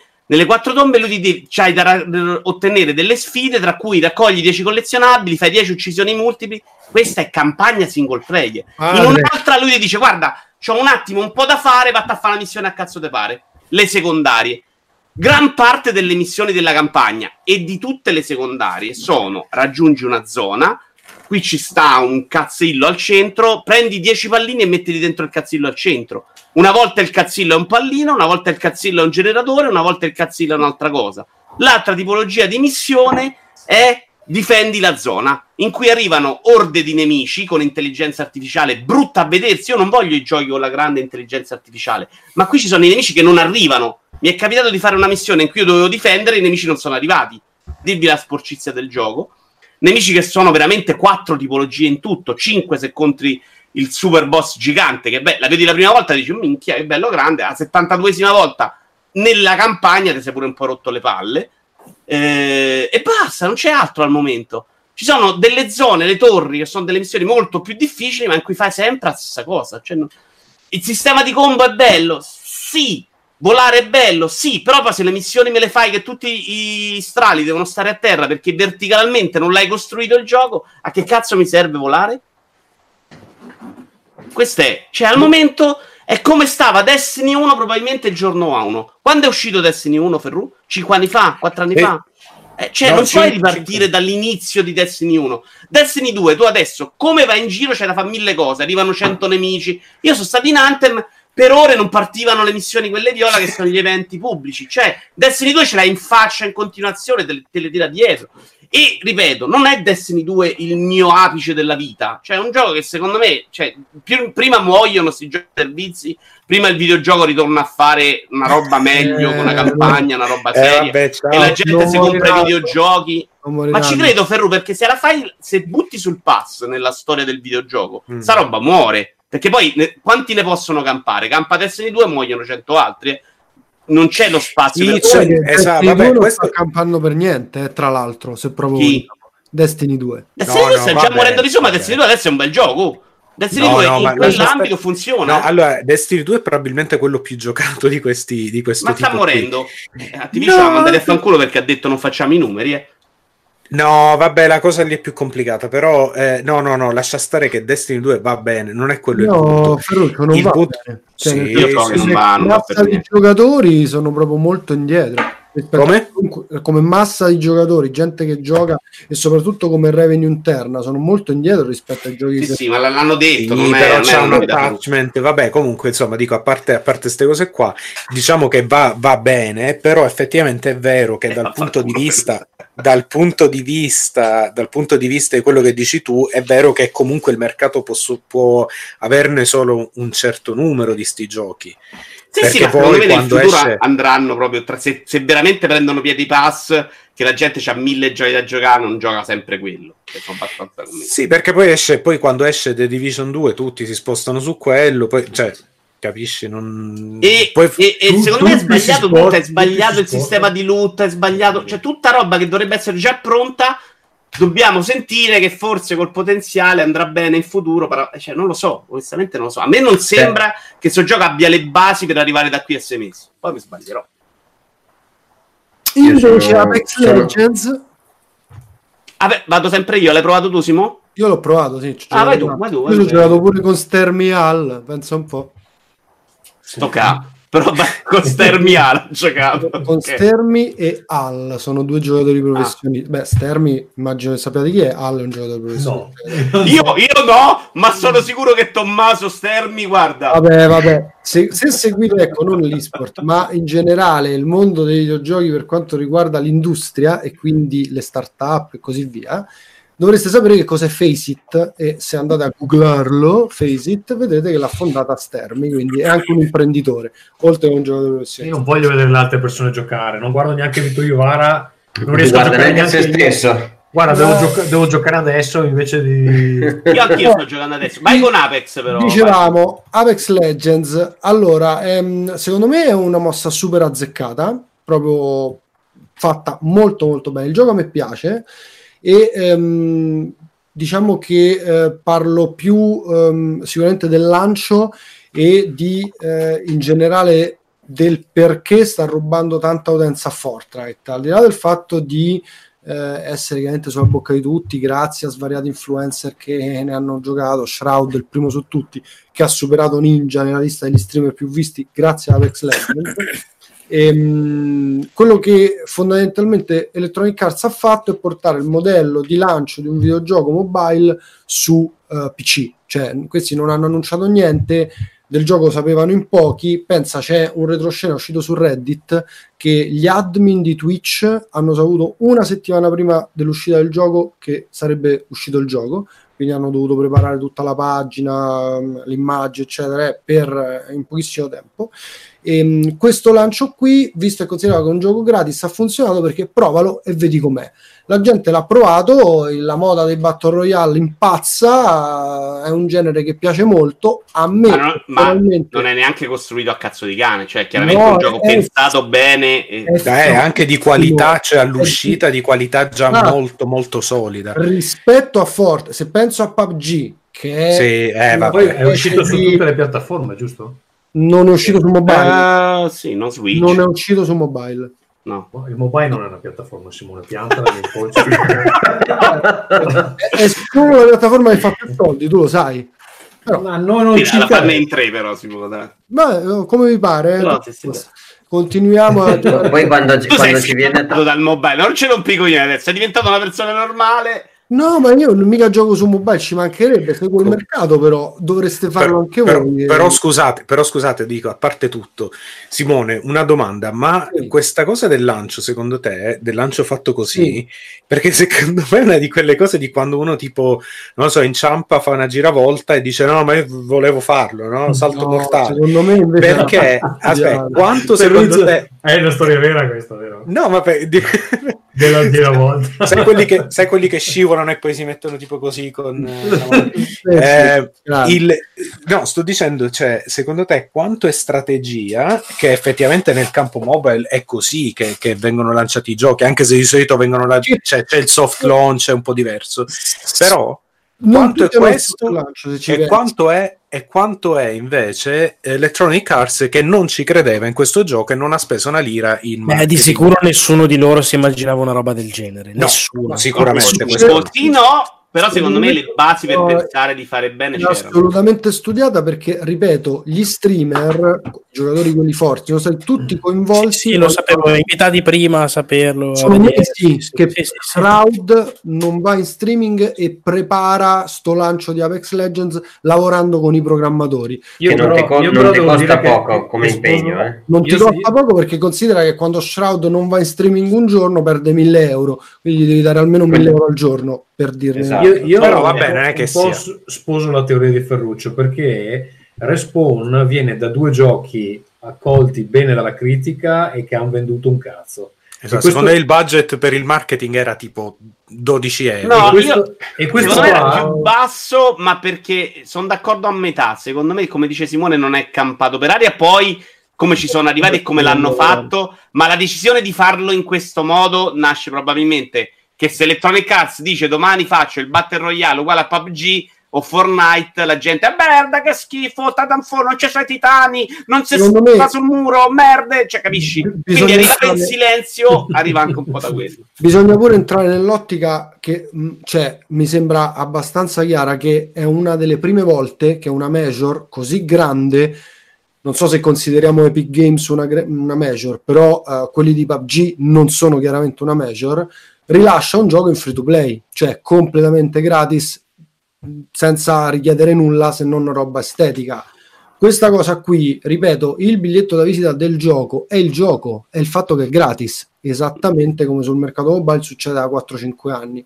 Quindi io dubito Quello però, perdona, gente quello del free to play secondo me invece è proprio frutto di Electronic Arts che non ci crede. Infatti Respawn ha detto Electronic Arts non ci ha messo bocca. Siamo andati là, gli abbiamo detto sappiamo fare questa cosa, fatecela fare perché, eh, perché vi facciamo fare soldi, però dovete credere a noi. Electronic Arts che avesse dubbi eh, l'hanno detto anche Mm. Respawn. Non sapevo questo retroscena, però è evidente che c'è un mondo di persone che sono più anziane, che comanda all'interno del mondo dei videogiochi e che non ha ben chiaro delle meccaniche che magari invece sono più giovani di età. La meccanica del free to play evidentemente, ripeto, su una major che scommette su un gioco gratis è una cosa gigante se ci pensate, perché un conto fare Monument Valley, comunque come voglio dire, a parte che Monument Valley manco era free to play, quindi non è il giusto Tra l'altro, no, no, esatto. Eh, si però scusami, Valve, Valve lo fa da, da- da 15 anni, cioè non, non è Ah, proprio... Cosa, scusa? Si pagava Artifact, che è l'ultimo gioco Valve. No, no, vabbè, cioè Team Fortress Dota 2... Solo Dota 2. Team Fortress 2 era nel pacchetto di Orange Eh, Box. Orange Box si pagava. Pagava. Pagava Sì, vabbè, però un poi- pacchetto della Madonna con 18 giochi. Eh, ho capito, Però- però però- vabbè, però scusami, Eh, vari ma free to vado sul play- e scarico, cioè un po' diverso. No, no, MOBA, sta, scusa. però secondo me puntare sul free to play in generale e puntare sul free to play sul genere che sta facendo più soldi in questo momento, già free to play, è un po' diverso. Cioè, se domani fanno Need for Speed free to play, ok, dico cazzo, Electronic Arts ha cambiato politica. Tu stai andando su un concorrente già free to play. Tutti quelli che sono entrati a pagamento dopo PUBG Sì, ma sei una hanno major. preso cazzo in faccia. Ma sei una major, tutti gli altri non erano major. Cioè, Epic Games quando ha lanciato Fortnite stava quasi morendo. Sì, però Se tutti quelli era che sono arrivati dopo, non free to play, l'hanno sfondati perché questo mercato non entri più ormai se non sei free to play. Perché beh, c'erano Call già of Duty ha Black Ops una bruttissima 4, fine, c'era certo. PUBG e c'era Fortnite. Tu devi entrare a pagamento, ti sfondano. C'era Call of Duty. No, Call of Duty non Ops a pagamento, chiaramente. Ah, ok. a pagamento, sì, sì. Blackout. Eh, però Ah, è un prodotto secondo me molto peggiore comunque di Apex. Sì, sì, Ah, molto più pulito. Apex, Apex eh, funziona, è veramente ripulito, veloce. rifinito, rifinitissimo, è proprio perfetto. Comunque voglio dire un'altra cosa che secondo me è molto interessante di Apex Legends, che è ehm, relativa a come sia riuscito a convincere una parte dell'utenza di Fortnite, che insomma, come sapete, Fortnite è il gioco più giocato della storia dei videogiochi al momento e ha dominato completamente l'anno per quanto riguarda revenue, giocatori, record, Twitch, quello che cazzo vi pare. È arrivato questo Apex e eh, adesso, se andiamo su Twitch, probabilmente c'ha più spettatori Apex di Fortnite. Com'è possibile? Eh, secondo me due cose. La prima è che ehm, si sono presi proprio e questo ci hanno pensato, sono convinto che ci abbiano pensato soprattutto coinvolgendo Shroud, la parte dei giocatori di competitivi di Fortnite, cioè quelli che dopo aver giocato un po', che erano entrati come casual, si sono divertiti, hanno comprato un po' di skin, hanno detto voglio giocare meglio, voglio vincere, hanno visto che il gioco non è proprio mh, è in- cioè veramente Fortnite per giocare competitivo non va bene, è una piattaforma pessima. Epic Games stessa che dichiara da un comunicato all'altro ragazzi il competitivo non è il nostro core ok quindi Anche perché, anche perché come gameplay Fortnite si basa un po', cioè non è uno shooter in senso stretto perché c'è tutta la parte di costruire la che... parte di building è skill intensive eh, Ferruccio? Cioè, sì, sì, lo è, lo è, però capisci anche come, come- come genere strutturato e facile da, da- da guardare, cioè non, non è la stessa cosa di un, non ha lo stesso, come si dice, impatto estetico, atletico di vedere la gente fa follie sparando a destra e a manca, cioè tu vedi qua, uno comincia a sparare l'altro costruisce un castello in, in Guarda, tre secondi. a me onestamente non piace vedere Fortnite neanche il giocatore veramente forte gioca a Fortnite mi dice la gente gente che- di cui rispetto l'opinione stranamente che invece è ipnotico proprio perché costruiscono mentre in Apex non si costruisce. Però ha convinto tutti ripeto ha convinto sicuramente la fascia alta si sono spostati tutti tutti gli streamer tutti quelli forti eh, perché loro hanno da subito lanciato la modalità 3 contro 3 cioè a squadre. Ad Apex in singolo in solo non ci si butta col paracadute questa è una roba molto importante nel genere perché le altre innovazioni io le tralascerei il fatto che ci sono le ultimate i campioni era una cosa a parte che c'era già stata in altri battle royale però in generale non, non la vedo come un'ideona gigante però il fatto di costringere la gente a giocare in squadra che alza molto l'asticella perché da solo eh, Sì.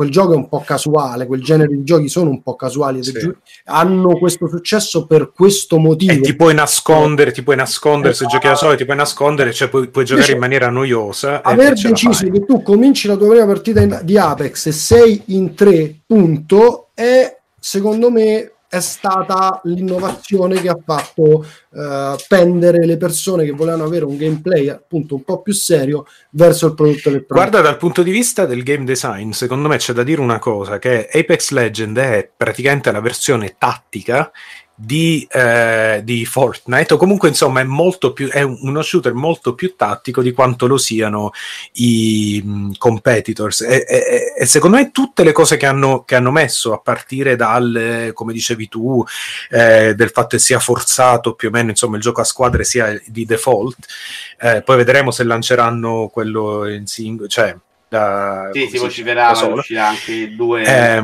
si vocifera Esatto. ancora non Ma anche il, fatto, anche il fatto dei personaggi con le abilità speciali, anche il fatto che non c'è, per esempio, il danno da caduta, quindi eh, ti, ti puoi buttare da, da- da dove ti pare. Tutte queste piccole, tutte queste piccole cose, secondo me, hanno- vanno tutte in quella direzione di farne uno, ehm, di avere un gameplay molto, eh, molto d'azione, però anche molto tattico. E questo è anche il fatto che il time to kill è abbastanza lungo, quindi eh, devi giocare di squadra per forza, perché non puoi spazzare una squadra avversaria, cioè puoi, però insomma è difficile spazzare una, una squadra avversaria da solo. E inoltre, un'altra cosa che forse non tutti hanno notato, eh, se guardate il gameplay di ehm, Apex Legend, vedrete che tutte le armi sono balistiche, tutte le armi hanno una simulazione dei proiettili, non c'è nessun hit scan, quindi nessun proiettile che immediatamente ti becca appena... eh, cioè con un raycast, no? Cioè con, con- con Beh, un... eh. Cazzo di lingua No. No, no, no, no. sei Ferruccio? Eh, Gioia, eh, le faccio queste cose di lavoro. Vabbè, Questa se cosa... ne, se ne vede Sembravi Trimarchi, guarda, La simulazio- adesso. no, ma aspetta, la simulazione, la- questa cosa è quello che poi fa la differenza perché c'hai una serie di cose tattiche, come per esempio, che ne so, i proiettili che da lontano cadono un poco per effetto della gravità. Ehm, e questo a un certo tipo di pubblico gli, insomma, gli fa venire il pistolino duro. Non a me, però. Posso Eh, dire esatto per rompere la magia che da vecchio trombone rincoglionito che io l'ho provato per carità ve- capisco che sia un bel gioco capisco la narrativa che c'è dietro nel guardare gli altri giocare che è un voyeurismo che non mi appartiene perché io mi rompo i coglioni a guardare la gente che gioca ma detto tutto questo è completamente un gioco che mi rendo conto non essere per me ma non per il genere o per altro ma perché me veramente invece per il genere. vecchio per questa roba qua No, è perché sei una pippa, eppure io lo no, so. non è però mi assolutamente vero, perché se ci fosse, se, se fosse Titanfall non sarei una pippa, cioè non sono un pro, ma Ma gioco secondo me serenamente. è il genere, Marco. Invece proprio- Eh, io sono per il genere, cioè io annoio no, proprio. Ma neanche a me piace il Io genere. di me non Sallato. Ma scusate, ma sono- solo a me piace. Solo a me piace Apex Legend perché ci sto giocando un bel po'. A me non, non piace, no. E devo dire la verità, a me piace, però eh, mi rendo anche conto dei limiti, cioè dopo un po' eh, mi viene voglia di tornare a giocare alle, alle PvP di Destiny 2 perché almeno lì ci sono delle modalità diverse. Cioè a me sta cosa che ogni partita è praticamente di fatto uguale, a me No, un po'... Io, io ormai gioco un Battle Royale che è Tetris, tutto il resto sono morti, inutili. No, a me non, non- cioè il genere proprio non mi attira. Trovo che la fase di loot iniziale sia di una noia proprio mortale. No, sai cosa dà fastidio a me? Neanche perché. perché questa secondo me è fatta molto bene. Va tutto molto in automatico nel menu, mentre PUBG dovevi pure gestire il menu. Il problema è che mi dà fastidio che poi arrivo allo scontro e perdo perché io non ho fatto bene il loot e quindi sono molto più debole perché poi la gente si impara dove deve andare, si Eh, impara le armi. quello, molto- cioè, la skill lì sta tra Io virgolette. voglio scontro uno a uno tipo Rainbow Six, cioè pa- pace alla pari, tutti uguali e io chi sa sparare meglio vince. Tu sei uno no, che se no, ci avesse un, un nemico mortale lo sfiderebbe a cazzotti. Bravo, bravo. Comunque, cioè, secondo me, ripeto, Tipo la è- guardia di no, finanza. io sono convinto che non sia il mio gioco, quindi cioè, questo proprio non, non c'è dubbio, non è il mio gioco, sono come Mottura, però Ci puoi, ne- ci puoi aggiungere anche me. Un po' severo per Mottura Simone, però, sinceramente, considerando Eh? i due trascorsi a Magic. Allora, ne- cioè, però ne riconosco proprio il valore mh, molto elevato della produzione, mentre No, no, non ma anch'io ne riconosco il valore, che- però aspetta, non- però, non è una cosa che per esempio in Fortnite riconoscevo. Cioè, Fortnite è proprio una roba. No, Fortnite, dai, Eh, come, cioè, è fatto bene, dai, è fatto Anch'io, bene. io sono No, d'accordo che Forza secondo me mi sembra un prodotto fatto molto bene. Comunque siete dei vecchi, no. alla fine si è scoperto che siete dei vecchi e sono io l'unico super giovane che gioca a Apex Legend e faccio anche dub, così quando vinco. Eh, flosso, Hai anche, hai anche la, hai anche la ramettina Malossi? Ne hai vinta una, Ferruccio? ne ho vinte due, ne ho vinte due ragazzi.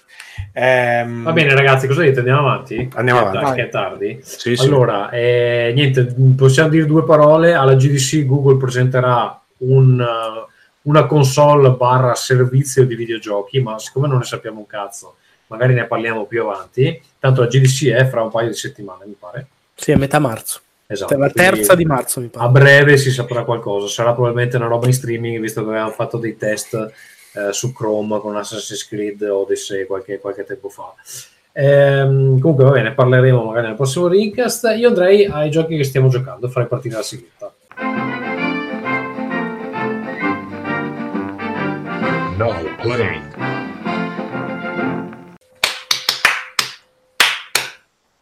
Benissimo. Marco, vuoi raccontarci di Devil May Cry?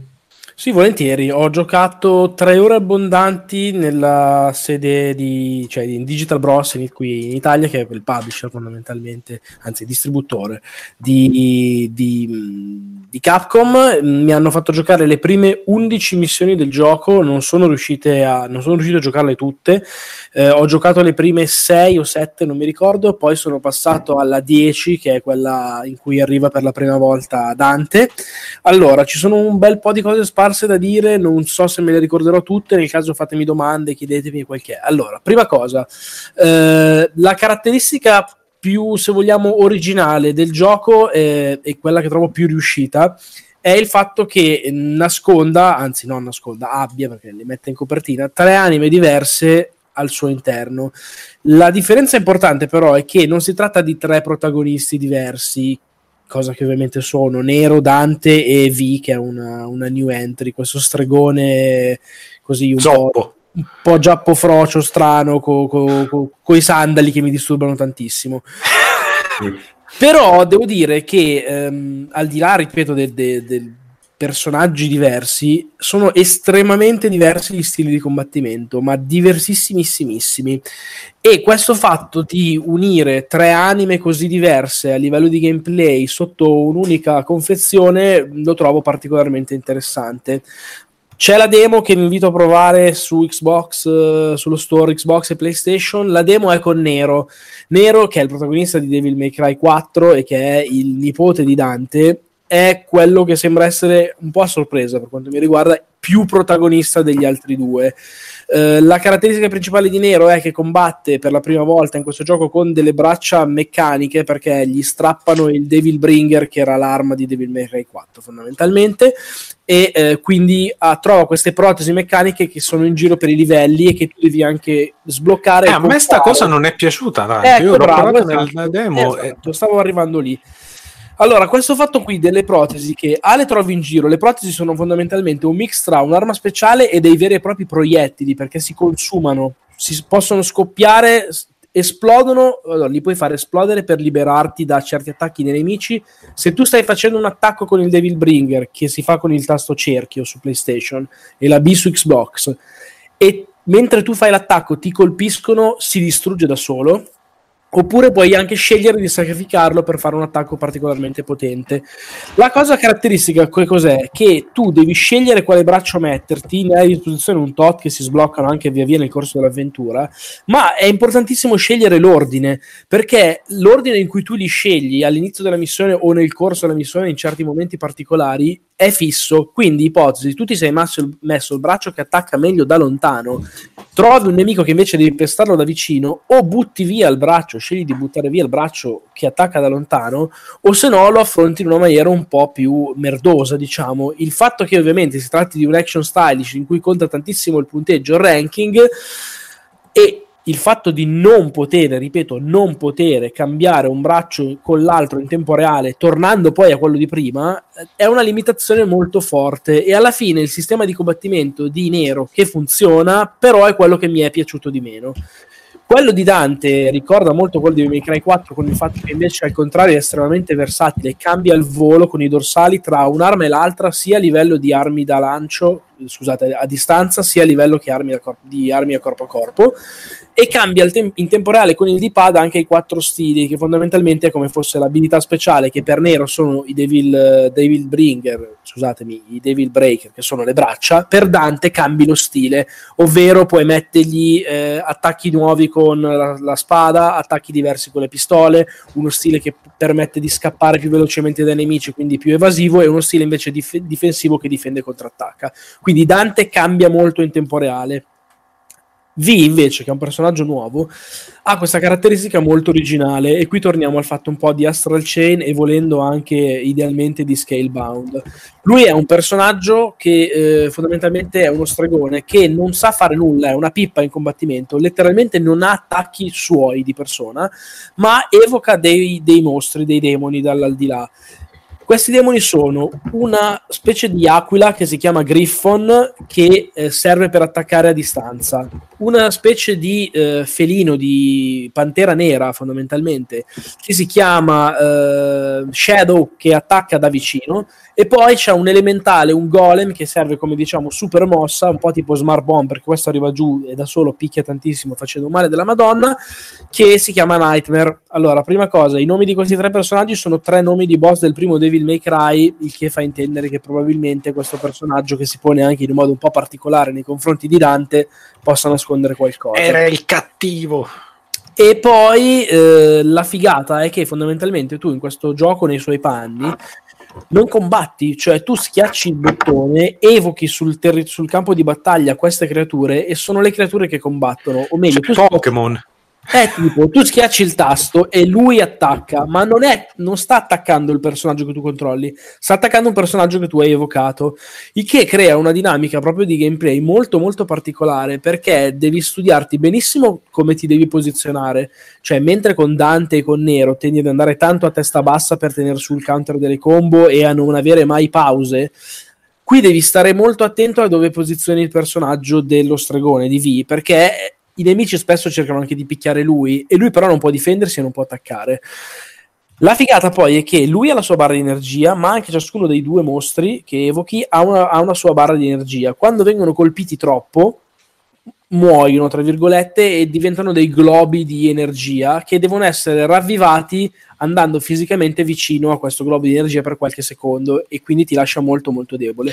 L'unica cosa che fa V è che eh, quando i nemici sono stati indeboliti a sufficienza dai suoi famigli, lui va lì e gli fa una finisher. Ma la figata è che anche la finisher lo, lo rende comunque fe- vulnerabile. Non è che durante la finisher non può essere colpito. Il che dà una strategia, una anche lentezza, un ritmo e un modo di, di porsi al gameplay veramente molto molto particolare. Che secondo me è proprio la cosa più bella del gioco. Ma scusami, e funziona questo alternarsi fra questi stili di, di gioco così diversi fra di loro? Eh, per- io per quello che ho giocato sì, è molto, molto particolare. È chiaro che devi proprio resettare la mente tra uno e l'altro perché fai la missione con... Le prime sono con Nero, poi subentra V e ovvio, quando subentra V c'è resetti, eh, ma proprio cioè, parte il tutorial di V fondamentalmente. Poi scusa, un'ultima domanda. Quindi questo è, la- fo- è fo- è forzato, giusto? Tu non puoi. Non puoi, Eh. puoi, sempli- in alcune missioni, quella, una di quelle che ho visto, ti permettevano di scegliere tra Nero e V perché a un certo punto della storia si trovavano insieme e quindi o scegli uno o scegli l'altro, ma mi hanno detto già che non avrà nessuna ripercussione sulla trama, sulle cazzine, eccetera. Semplicemente scegli quello che preferisci, con cui ti trovi meglio. Eh, fondamentalmente. Scusa Marco, ultima domanda, forse la più importante, ma quanto è figa quella con gli occhiali? Ah, Nico, Nico Goldstein. Ah. Ma non, è tanto il mio genere, sai. Eh vabbè. Eh. Comunque sì, vabbè, il preordine, il preordine resta, Vabbè, credo che nella prossima puntata... risparmiata.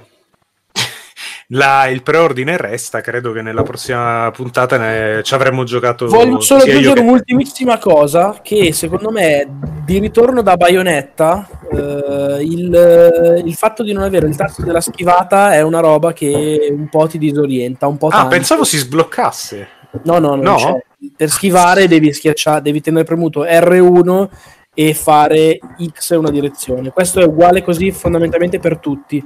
Non hai un tasto dedicato, un unico tasto alla schivata, hai una combo di tasti per schivare. Eh, questo che, perché non è venendo da. Bayonetta è una roba che sì, ti fa abbastanza smadonnare o comunque cambiare un po' l'ordine di idee. E ultimissima cosa, potevano usare secondo me ehm, qualcosa a livello di come dire, di costruzione del, del gioco stesso perché per quanto sia piacevole di grafica, interessante e tutto, lo vedi che comunque dentro è un tipo di gioco molto vecchio, zero interazione con gli scenari, tutto molto stanco. 60, 60 fps. Vabbè, ci mancherebbe. Eh. Sta- la stanza che è proprio la stanzetta piccola che diventa un'arena collegata a- con un corridoio a un'altra, un corridoio che assolutamente c'è proprio molto, lo vedi che ha un livello Mentre invece, ad esempio, God of War a me è piaciuto moltissimo perché eh, pur avendo questo tipo di struttura, cioè l'arena dove combatti poi l'altra arena, eccetera, era tutto incastonato in un mondo che dava l'idea di una coerenza. Eh, però anche, anche un budget diverso. Ah no, beh, per carità. Però parecchi potevano- anni di sviluppo in Certo, certo. Però boh, questa roba qui secondo me è un retaggio un po' di un approccio al genere un po' forse superato, cioè un po' tanto vecchio, ecco, quello dico. Va bene, ehm, prossimo gioco di cui parliamo. eh, eh, eh, Michele, vuoi parlarci di Spider-Man? Allora, io so che arrivo tardi perché non ho partecipato, ma vi ho ascoltato molto volentieri. Dimmi che anche tu insulterai Vito. E... Guarda, io cosa ti posso dire? Ti posso dire che vengo da eh, l'ombra della guerra che a un certo punto ho abbandonato perché non si muoveva, perché diventava un, un, un continuo farmare per l'anima del cazzo con tempi di trasferimento all'interno della mappa gigante. Io ti posso dire che eh, Spider-Man è molto più vario, forse perché è più compatto, ma anche per la storia che è un pochino più decente e meno eh, ripetitiva con gli orchi e queste cose aggiuntive. E, mh, la città è molto più varia rispetto a mondi di, di- di, diciamo montagne e bestie, eccetera, eccetera. Ci sono i sinistri 6 che sono abbastanza divertenti, niente di clamoroso, cioè adesso io ti sento parlare di, di Dante, eccetera, e i combattimenti che ci sono all'interno di, di Spider-Man sono veramente, eh, no- diciamo, non sfidanti, eh, Sì, no, basilari, basici, tra- tranquilli e soprattutto non c'è nessuno stimolo per quello che mi riguarda raggiunto, perché poi a un certo punto mi sono fatto prendere. Michele, ma dove cazzo stai andando? Puoi venire Da vicino? nessuna parte, sono seduto, sono seduto con... Eh, ogni tanto sembra che stai andando tipo in terrazza e continui a parlare. mentre- Sto andando a controllare dove ha messo i giochi con mia moglie. E Ok. diciamo, che, diciamo che il combattimento non ti fa stimolare. Io ho completato per dire con, con gli upgrade tutte le mosse, però quando ce le hai tutte o hai 300 milioni di ragnatele diverse, quando hai le tue ragnatele normali e hai le due o tre mosse più forti raggiungi le 20-30 combo, non c'è più nessun particolare stimolo al eh, picchiare gruppi di nemici.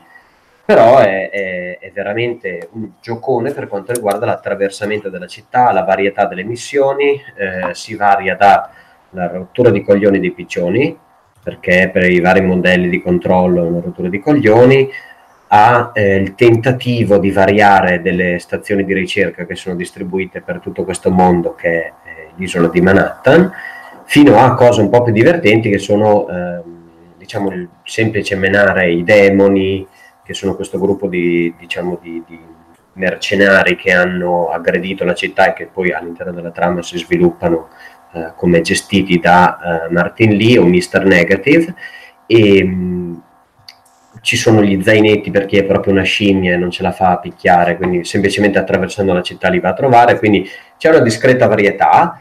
Eh, ripeto, la, la lunghezza è giusta, ci sono interventi che spiegano un pochino e raccontano un po' la città come gli interventi audio di eh, Jonah Jameson, la descrizione, per esempio, mi è piaciuto molto il Twitter con le battutine, le cazzatine che si scambiano, i personaggi che vedono eh, Spider-Man in giro per la città.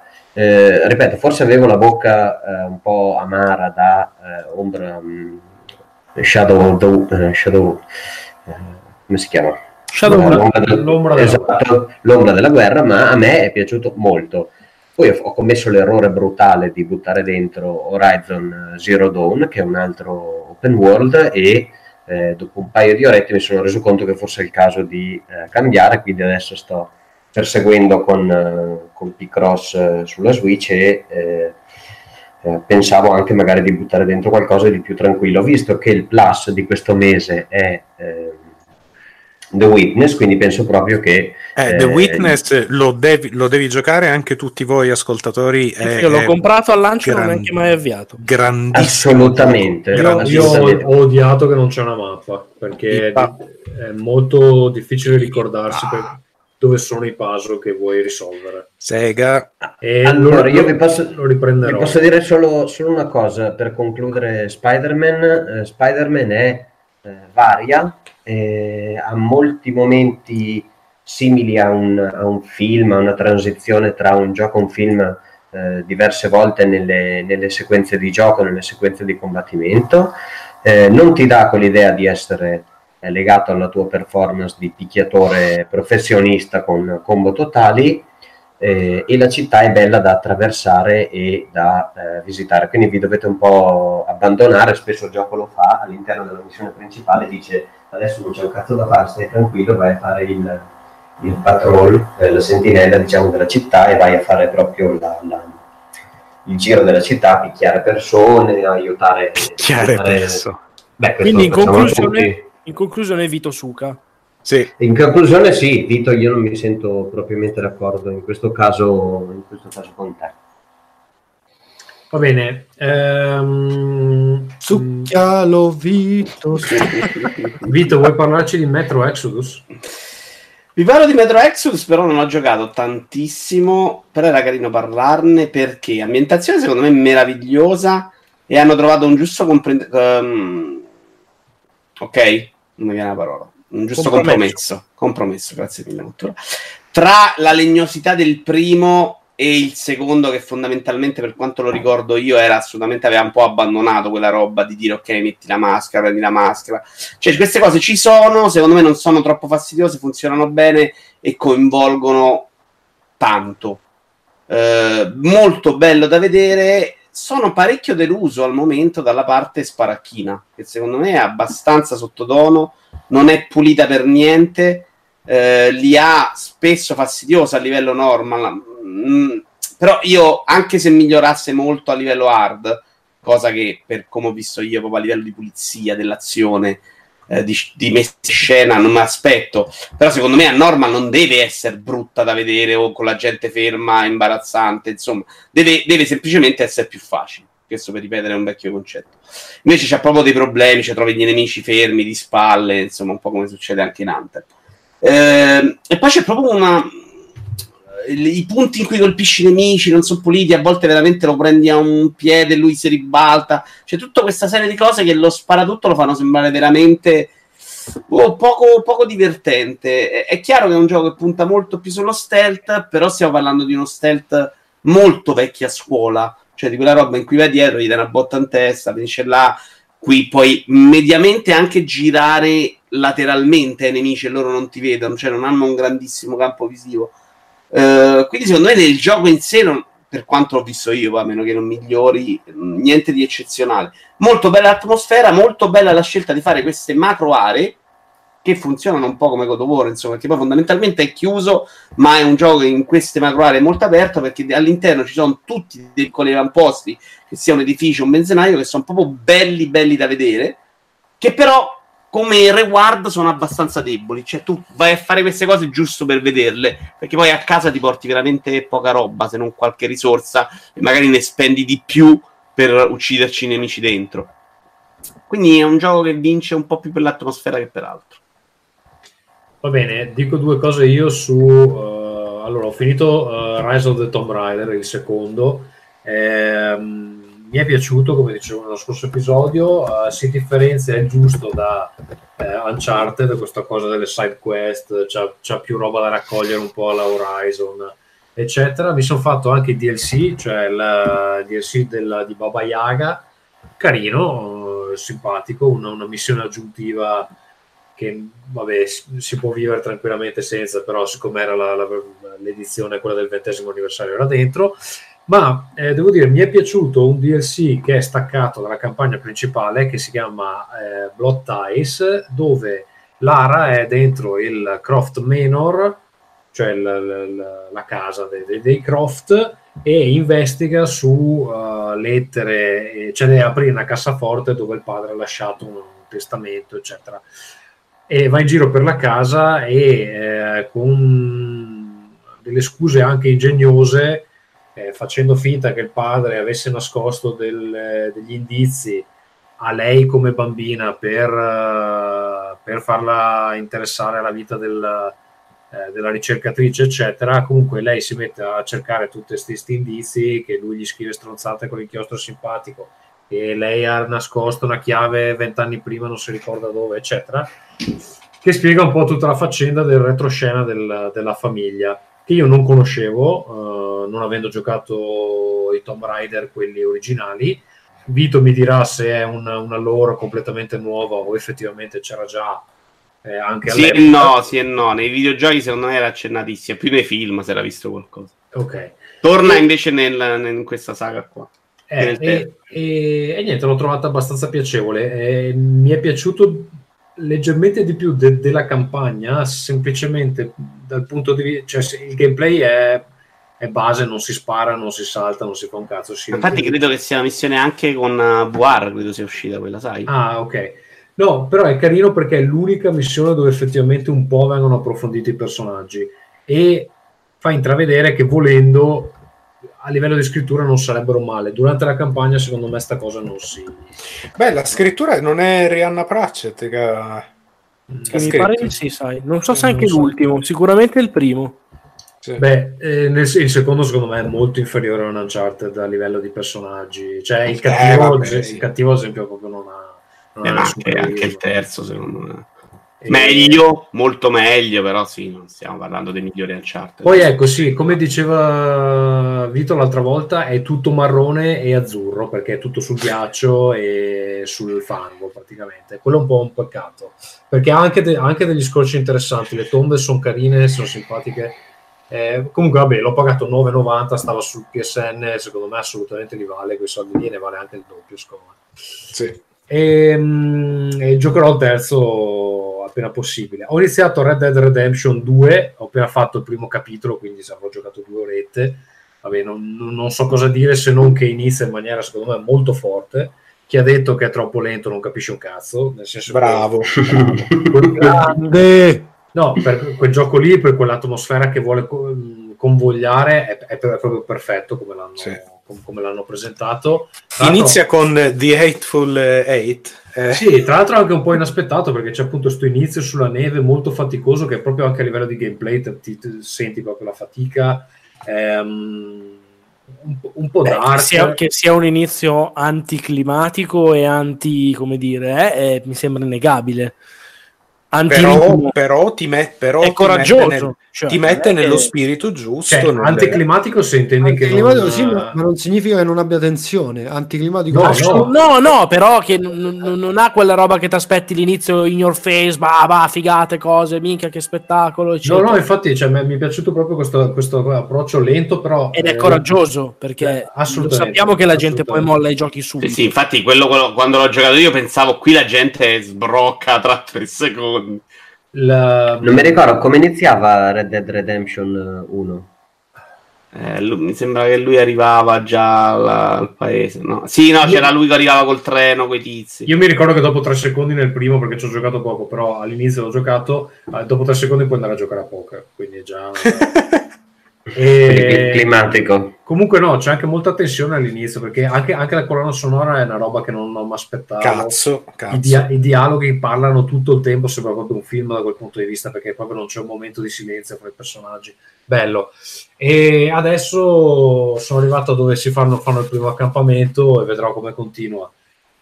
E, allora, devo dire la verità, io dai trailer eh, non avevo, cioè non mi aveva comunicato un granché, non avevo l'idea che i personaggi non mi, non mi sarebbero interessati, eccetera.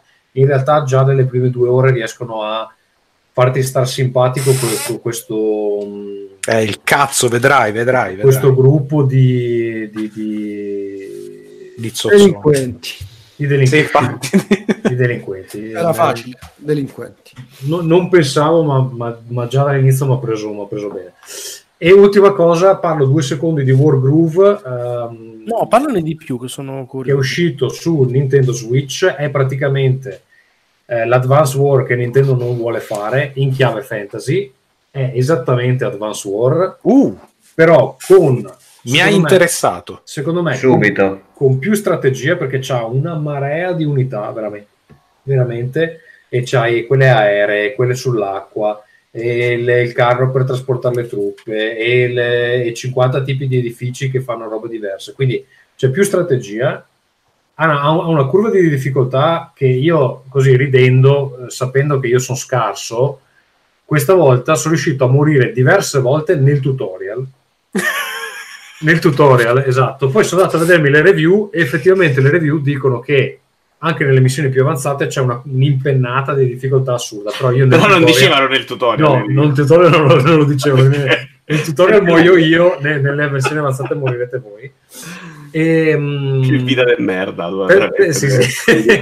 Però ha un sistema di difficoltà interessante perché rispetto ad avere il, il classico ehm, facile, mh, normale, difficile, eh, ha del- degli slider e quindi tu puoi abbassare il danno che i nemici ti fanno, alzare quello che, che fai tu oppure velocizzare il- l'attivazione del potere speciale degli eroi perché ogni capitano eh, ha del- delle, de- dei poteri speciali che può mettere in gioco caricando una barra.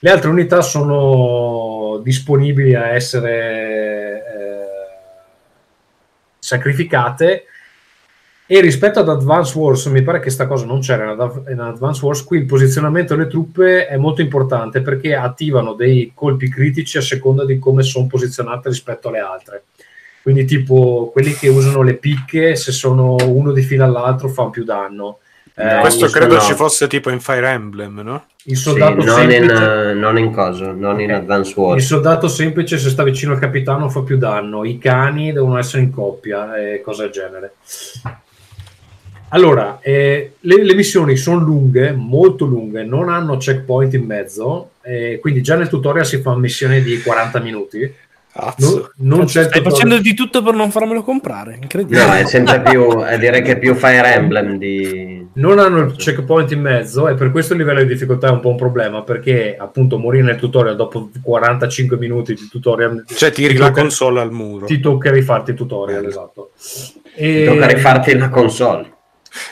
Allora io nella campagna non sono Fatela andato, riparare da Simone. nella campagna non Grazie. sono andato molto avanti però ho un casino di modalità perché c'è la campagna poi hai i single strike che sono praticamente missioni separate dove puoi sceglierti il capitano poi hai della- una modalità puzzle dove non, non l'ho ancora sbloccata perché si sblocca avanti nella campagna ma presumo che Dopo il sia tutorial. si- Mezzi devi finire il No, la tutorial. modalità puzzle è la modalità, l'avevo vista perché mi ero interessato. È No, praticamente in cui ti- hai, è, è tipo il coso, tipo risolvi i dilemmi. sì sì ti droppano in Ah, una sì. situazione ti droppano in una situazione tu devi Ti dicono hai un turno per risolvere questa Esatto, situa, esatto. Così che è strapeso. Poi ha il multiplayer che ci ho giocato oggi pomeriggio eh, per la prima volta dove eh, giochi ovviamente contro altre persone e hai già tutte le unità sbloccate, quindi anche delle mappe abbastanza complesse. Hai vinto? E, sì, no, ho perso, scusa. Ho perso ma non di Ti molto. confondi sempre, dovrò tornare quello Ho, vinto, ho perso ma non di molto. E, mm, e poi ha un'altra roba, ha la possibilità di farti sia le tue mappe e condividerle online e quindi te le puoi andare a scaricare perché c'è la lista di puoi votare quelle delle altre scaricartele, ma non solo, puoi farti anche la tua campagna, c'è l'editor per la campagna che include non solo tutta la mappa con tutte le missioni eccetera, ma anche puoi farti le cutscene, quindi puoi far tutto. E quella parte lì l'ho, l'ho- ho solo guardato come funziona l'editor, non, non l'ho neanche iniziato a esplorare perché appunto c'è talmente tanto contenuto che, che- che è quasi insensato. E insomma c'è tanta roba. Se vi piace Advance Wars, secondo me assolutamente va provato. Ha, alcune cose un po'. Cos'è Marco che ti lasciava perplesso delle cose che ho detto? No, un po' tutto, cioè così difficile, così lungo, così dettagliato, così, cioè un po' troppo... Io sulla difficoltà, Marco, non lo metterei al tuo livello. Co- cazzo, cioè, costa, costa poco, eh, però. Beh, Eh, costa, insomma, 20, sono tipo costa 20 20 euro. Che cazzo costa poco? Vabbè, ma Advance Wars costava 50 quando è uscito e non c'aveva metà di sta roba. Eh, ho capito. Sì, mi interessa molto il crea la tua campagna, vuol dire che c'è della gente tipo il Ferruccio di Advance Wars che mi Sì, fa e a campagne nuove e sclero. Puoi Sì, sì. scaricarti le campagne nuove delle fatte dagli altri. Quindi se volete anche provare a fare il game designer potete fare anche quello. Però ci ho guardato l'editor è talmente complesso che già mi è passata la voglia solo a guardarlo. Ecco. Facciamo parlare Simone? Vai. Allora, io non mi ricordo perché ho saltato qualche puntata. Ho parlato di Super Smash Bros. Brawl. Secondo me no. No. Ok. Secondo me sì, però. Ah, Cioè non Ultimate. scusami, Brawl si chiama l'ultimo. No, Ult- Ultimate si chiama l'ultimo. Oh, scusate, Super Eh, Smash Super Bros. Smash Brawl Bros. Ultimate. Ah, Su ok. Smash Bros. Ultimate. No. Solo non sai, non sai neanche di che gioco stai parlando. Vabbè, quello per Eh, Switch. Quello per Switch. certo. Ecco. L'ultimo. Allora, sto giocando Switch. tantissimo insieme ai miei figli, Marco lo sa dalle stories, a questo ehm, gioco di botte, gioco di menare, in cui vengono però selezionati un sacco di personaggi provenienti dal mondo Nintendo e non solo. E ehm, tra l'altro ne ho parlato con Vito in un e noi giochiamo. Ah, eccolo. E trovo insomma che sia veramente un centro perfetto per Nintendo e a me sta piacendo davvero tanto e ehm, la cosa che mi ha stupito di più provenendo comunque un- provenendo un po' dal mondo dei picchiaduro però diciamo quelli io non ho- è il primo Smash Bros. che gioco gioco seriamente fuori dalle serate con gli amici giochiamo a Smash Bros. ok? Quindi c'era una serata giochiamo a Smash Bros. gioco Smash Bros. due ore e ci ho giocato tante volte effettivamente in vita mia ma mai così in profondità. Questo è il primo che gioco tanto e ehm, ecco a parte mh, l'amore per i videogiochi che si respira in ogni scenario, in ogni piccolo dettaglio, in ogni movimento e frase di tutti i personaggi, la grandezza poi di aver incluso personaggi veramente eh, anche out of the contest come il trainer di Wii Fit e il livello del trainer di Wii Fit e le frasi, ripeto, del trainer di Wii Fit che sono spettacolari e eh, altri invece personaggi storici che tutti aspettavano. Eh, la cosa che mi ha colpito di più, dicevo, è la semplicità di utilizzo legata comunque alla profondità di gameplay. Cioè il fatto di non dover per forza impararsi delle combinazioni di tasti per realizzare le tue mosse, ma poterle fare solo con destra-sinistra, fermo, su o giù e B, un tasto, eh, ti dà la possibilità fondamentalmente intanto di esplorare il roster dei personaggi molto bene, vedendo tutte le mosse più o meno di tutti e eh, senza doverti impiccare in combinazioni, ripeto, troppo complicate. E, in seconda battuta è eh, proprio mh, bello da vedere come eh, quando si approccia al gioco un nuovo giocatore e eh, dopo pochissime partite riesce già diciamo a entrare nelle meccaniche di gioco e eh, un'altra cosa che mi è piaciuta tanto so che questa non è una novità e comunque non è una cosa insomma per Smash Bros. è diciamo il pane quotidiano. Sono eh, l- quanto è efficace il level design in termini di gameplay competitivo cioè tu devi stare proprio attento a come sono fatti questi livelli a cosa eh, quali sono le cose strane che succedono, le piattaforme che si muovono, i buchi dove sono, si aprono delle botole e così via, o anche degli oggetti o anche degli, proprio dei mostri che comunque fanno qualcosa. E questa è una cosa che un po' ti fa incazzare perché stai vincendo, arriva un elemento diciamo random dello sfondo, caschi e rosichi. Ma dall'altra dà secondo me un livello di profondità al gioco mh, molto molto migliore. Eh, per il resto, grafica perfetta, sonoro perfetto. Io non ci ho trovato veramente un difetto. Ed Ma è l'online, visto che la gente si Ecco. vergognava, Un difetto. tranne l'online, scusate, eh, che effettivamente, vabbè, politiche di Nintendo, sicuramente come non sono molto informato sul perché faccia così, insomma, abbastanza... Gioca anche bene, però. eh, Alcune partite buone poi sono riuscito a farle io. Cioè, una 50-50. appunto, appunto, c'è un fallimento comunque, insomma, nel senso che deve funzionare sempre bene, no?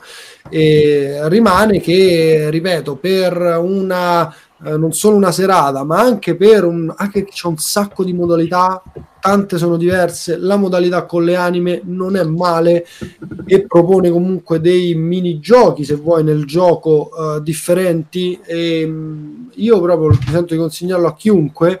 Poi, chiaro, è, è un genere di gioco che eh, piace a chi gli piace quel genere di gioco. Scusate, il gioco, cioè, nel senso che i picchiaduro sono un genere un po' di nicchia, secondo me. Poi non so come la pensate voi. Smash, magari no, è l'unico picchiaduro che esce da quella nicchia.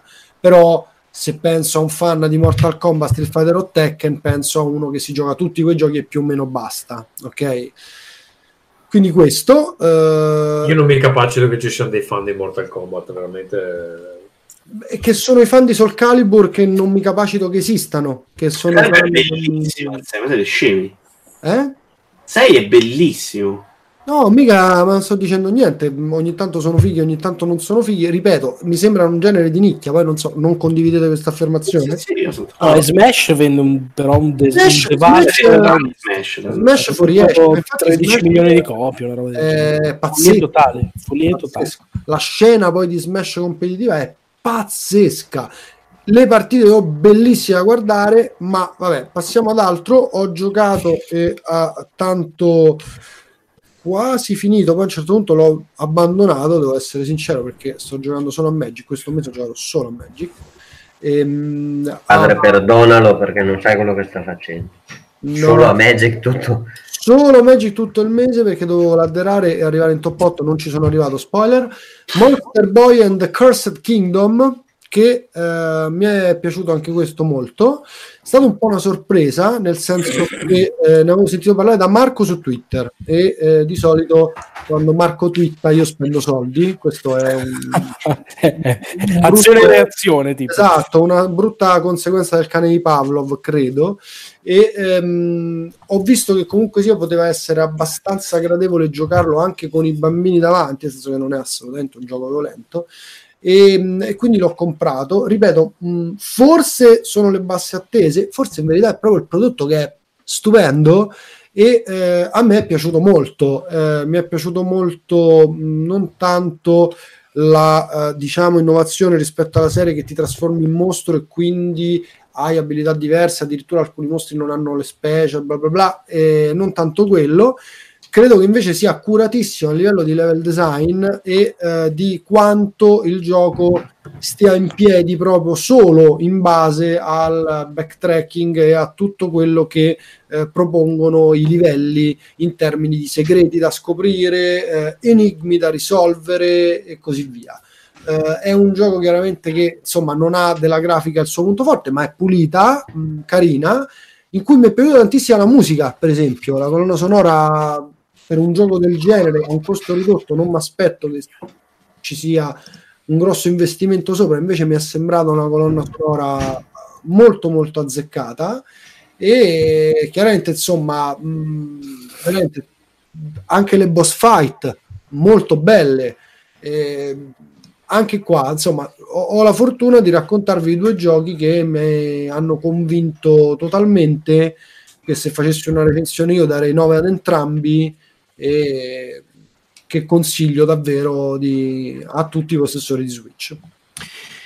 Eh, io andrei, se, se, mi permettete, poi stacco perché eh, fra meno di dieci minuti devo staccare. Ehm, volevo dire solo due parole su, su, due, perché abbiamo già parlato insomma de, delle altre cose che ho giocato, Apex Legend, Anthem. Poi vabbè, ho finito l'espansione di Splatoon 2 dopo mesi e mesi, da, dopo un anno tipo dall'averla comprata ed è eh, spettacolare, bellissima, super difficile, molto bella. Però eh, a parte questo vorrei parlare di allo stesso tempo Kingdom Hearts 3 e Hollow Knight perché sono due esempi secondo me contrapposti di eh, uno è un gioco che parte lento e diventa eh, ancora più una merda e l'altro eh, che parte lento e diventa bellissimo. Eh, un attimo di suspense per farvi immaginare quale chissà eh. Come?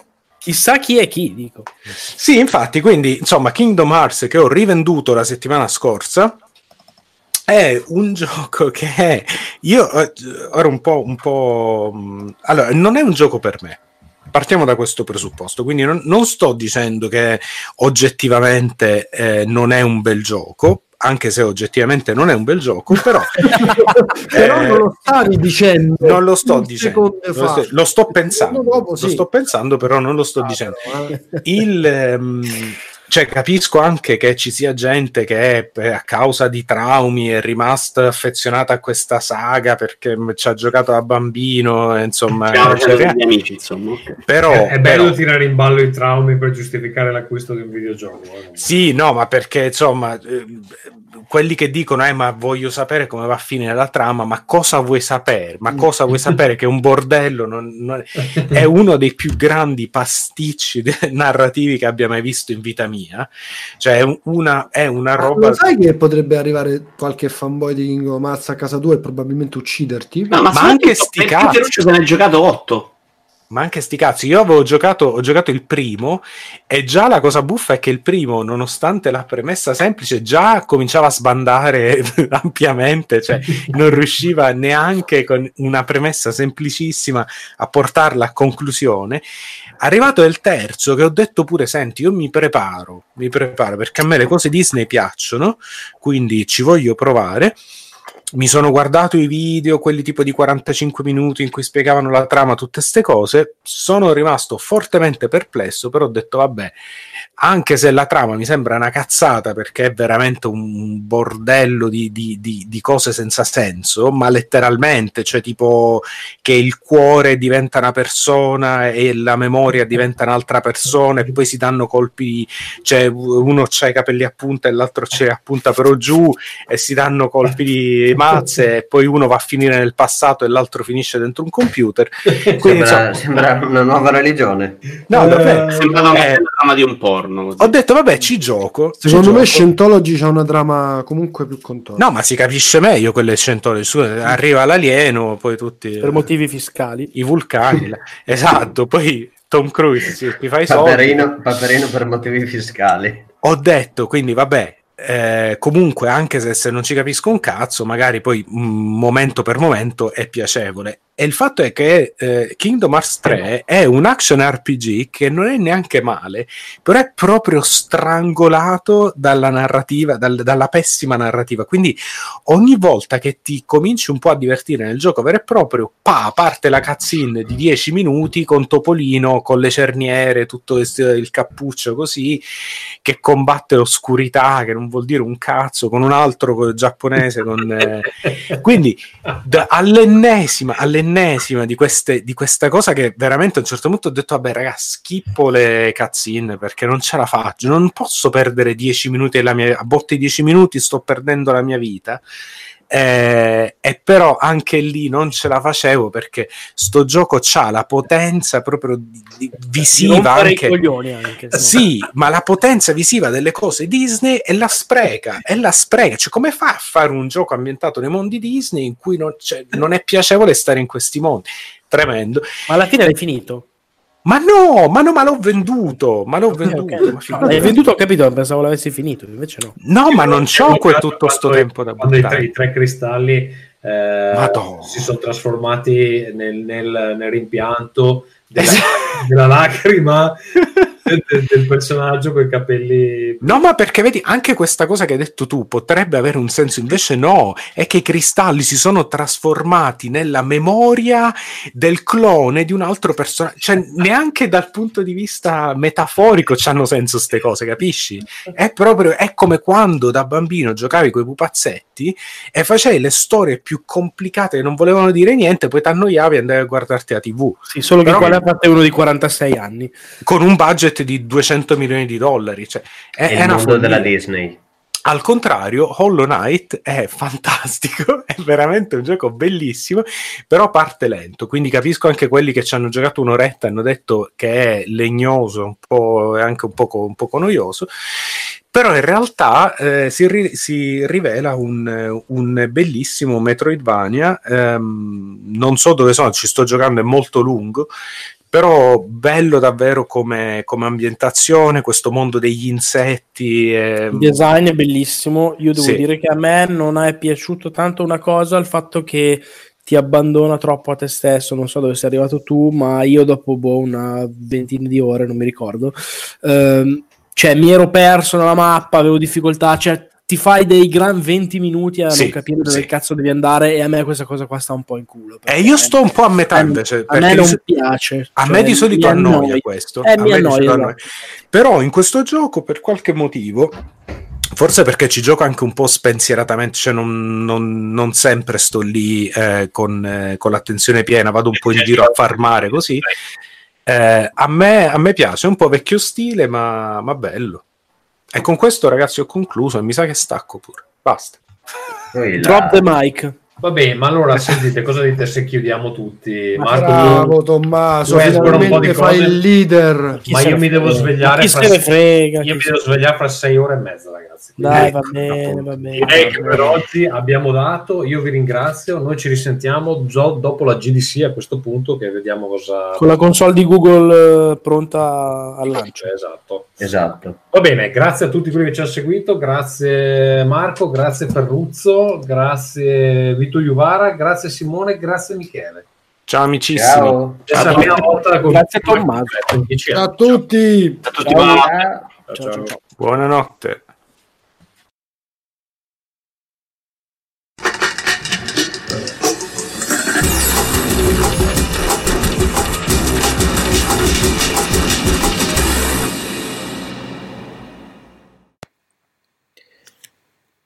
Allora, in chiusura per mischiare un po' le cose così non vi annoiate, questa volta vi dico prima, se volete supportarci lo potete fare a patron.podbean.com slash rincast, tra l'altro fra poco avremo anche dei problemi con, con Hangouts perché non credo potremo più usarlo, quindi mi sa che dovremmo andare eh, utilizzare qualche opzione a pagamento, non sono sicuro che Twitch sia ideale per questa cosa, ma vedremo.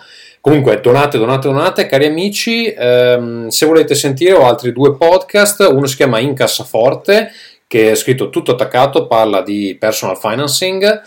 E eh, l'altro ho ricominciato, è uscito da poco un episodio di Roll Again che parla di giochi di ruolo, giochi a tavolo. Potete trovare tutti i miei giochi a www.theworldanvil.com. Come ho detto in puntata, sarò a eh, Play Modena eh, il primo weekend di eh, aprile, mi pare che sia 5, 6 e 7 eh, aprile, dovrebbe essere il primo weekend. Allora, eh, se volete ovviamente potete comprare anche ehm, la vostra roba su Amazon e ringrazio tutti quelli che l'hanno fatto eh, nel periodo natalizio che di solito è il più proficuo. Per farlo abbiamo il referral, eh, è nella descrizione dell'episodio, lo trovate nella bio eh, di Twitter, eh, lo trovate nel blog www.rincas.it, è a lato se siete a desktop e in fondo se siete da mobile, insomma se volete eh, ve lo mettete come segnalibro e eh, ci fate un favore. Ehm, ho parlato anche in puntata del eh, Discord di Rincast, mi pare che non venga utilizzato, quindi se eh, non ricevo menzioni in merito nei prossimi giorni procederò a, a cancellarlo perché insomma è inutile che stia lì vuoto. Eh, ovviamente potete sempre inviarci delle email a rincast.gmail.com eh, tutte le puntate le trovate su www.rincast.it eh, sui social media cercate Rincast. E eh, ci trovate. Ehm, anche questo episodio è stato editato con producer del nostro ascoltatore Alex Raccuglia ehm, che eh, potete eh, trovare adesso vi cerco il eh, link esatto perché non me lo ricordo mai Eccolo qua, allora potete scaricarvi la beta eh, dall'indirizzo ulti.media slash eh, downloads, una delle varie icone è eh, Producer, è ancora in versione beta ma eh, già piuttosto usabile. Questo è quanto, io credo che faremo un altro episodio subito dopo la GDC e quindi ci sentiamo a marzo. Grazie, ciao!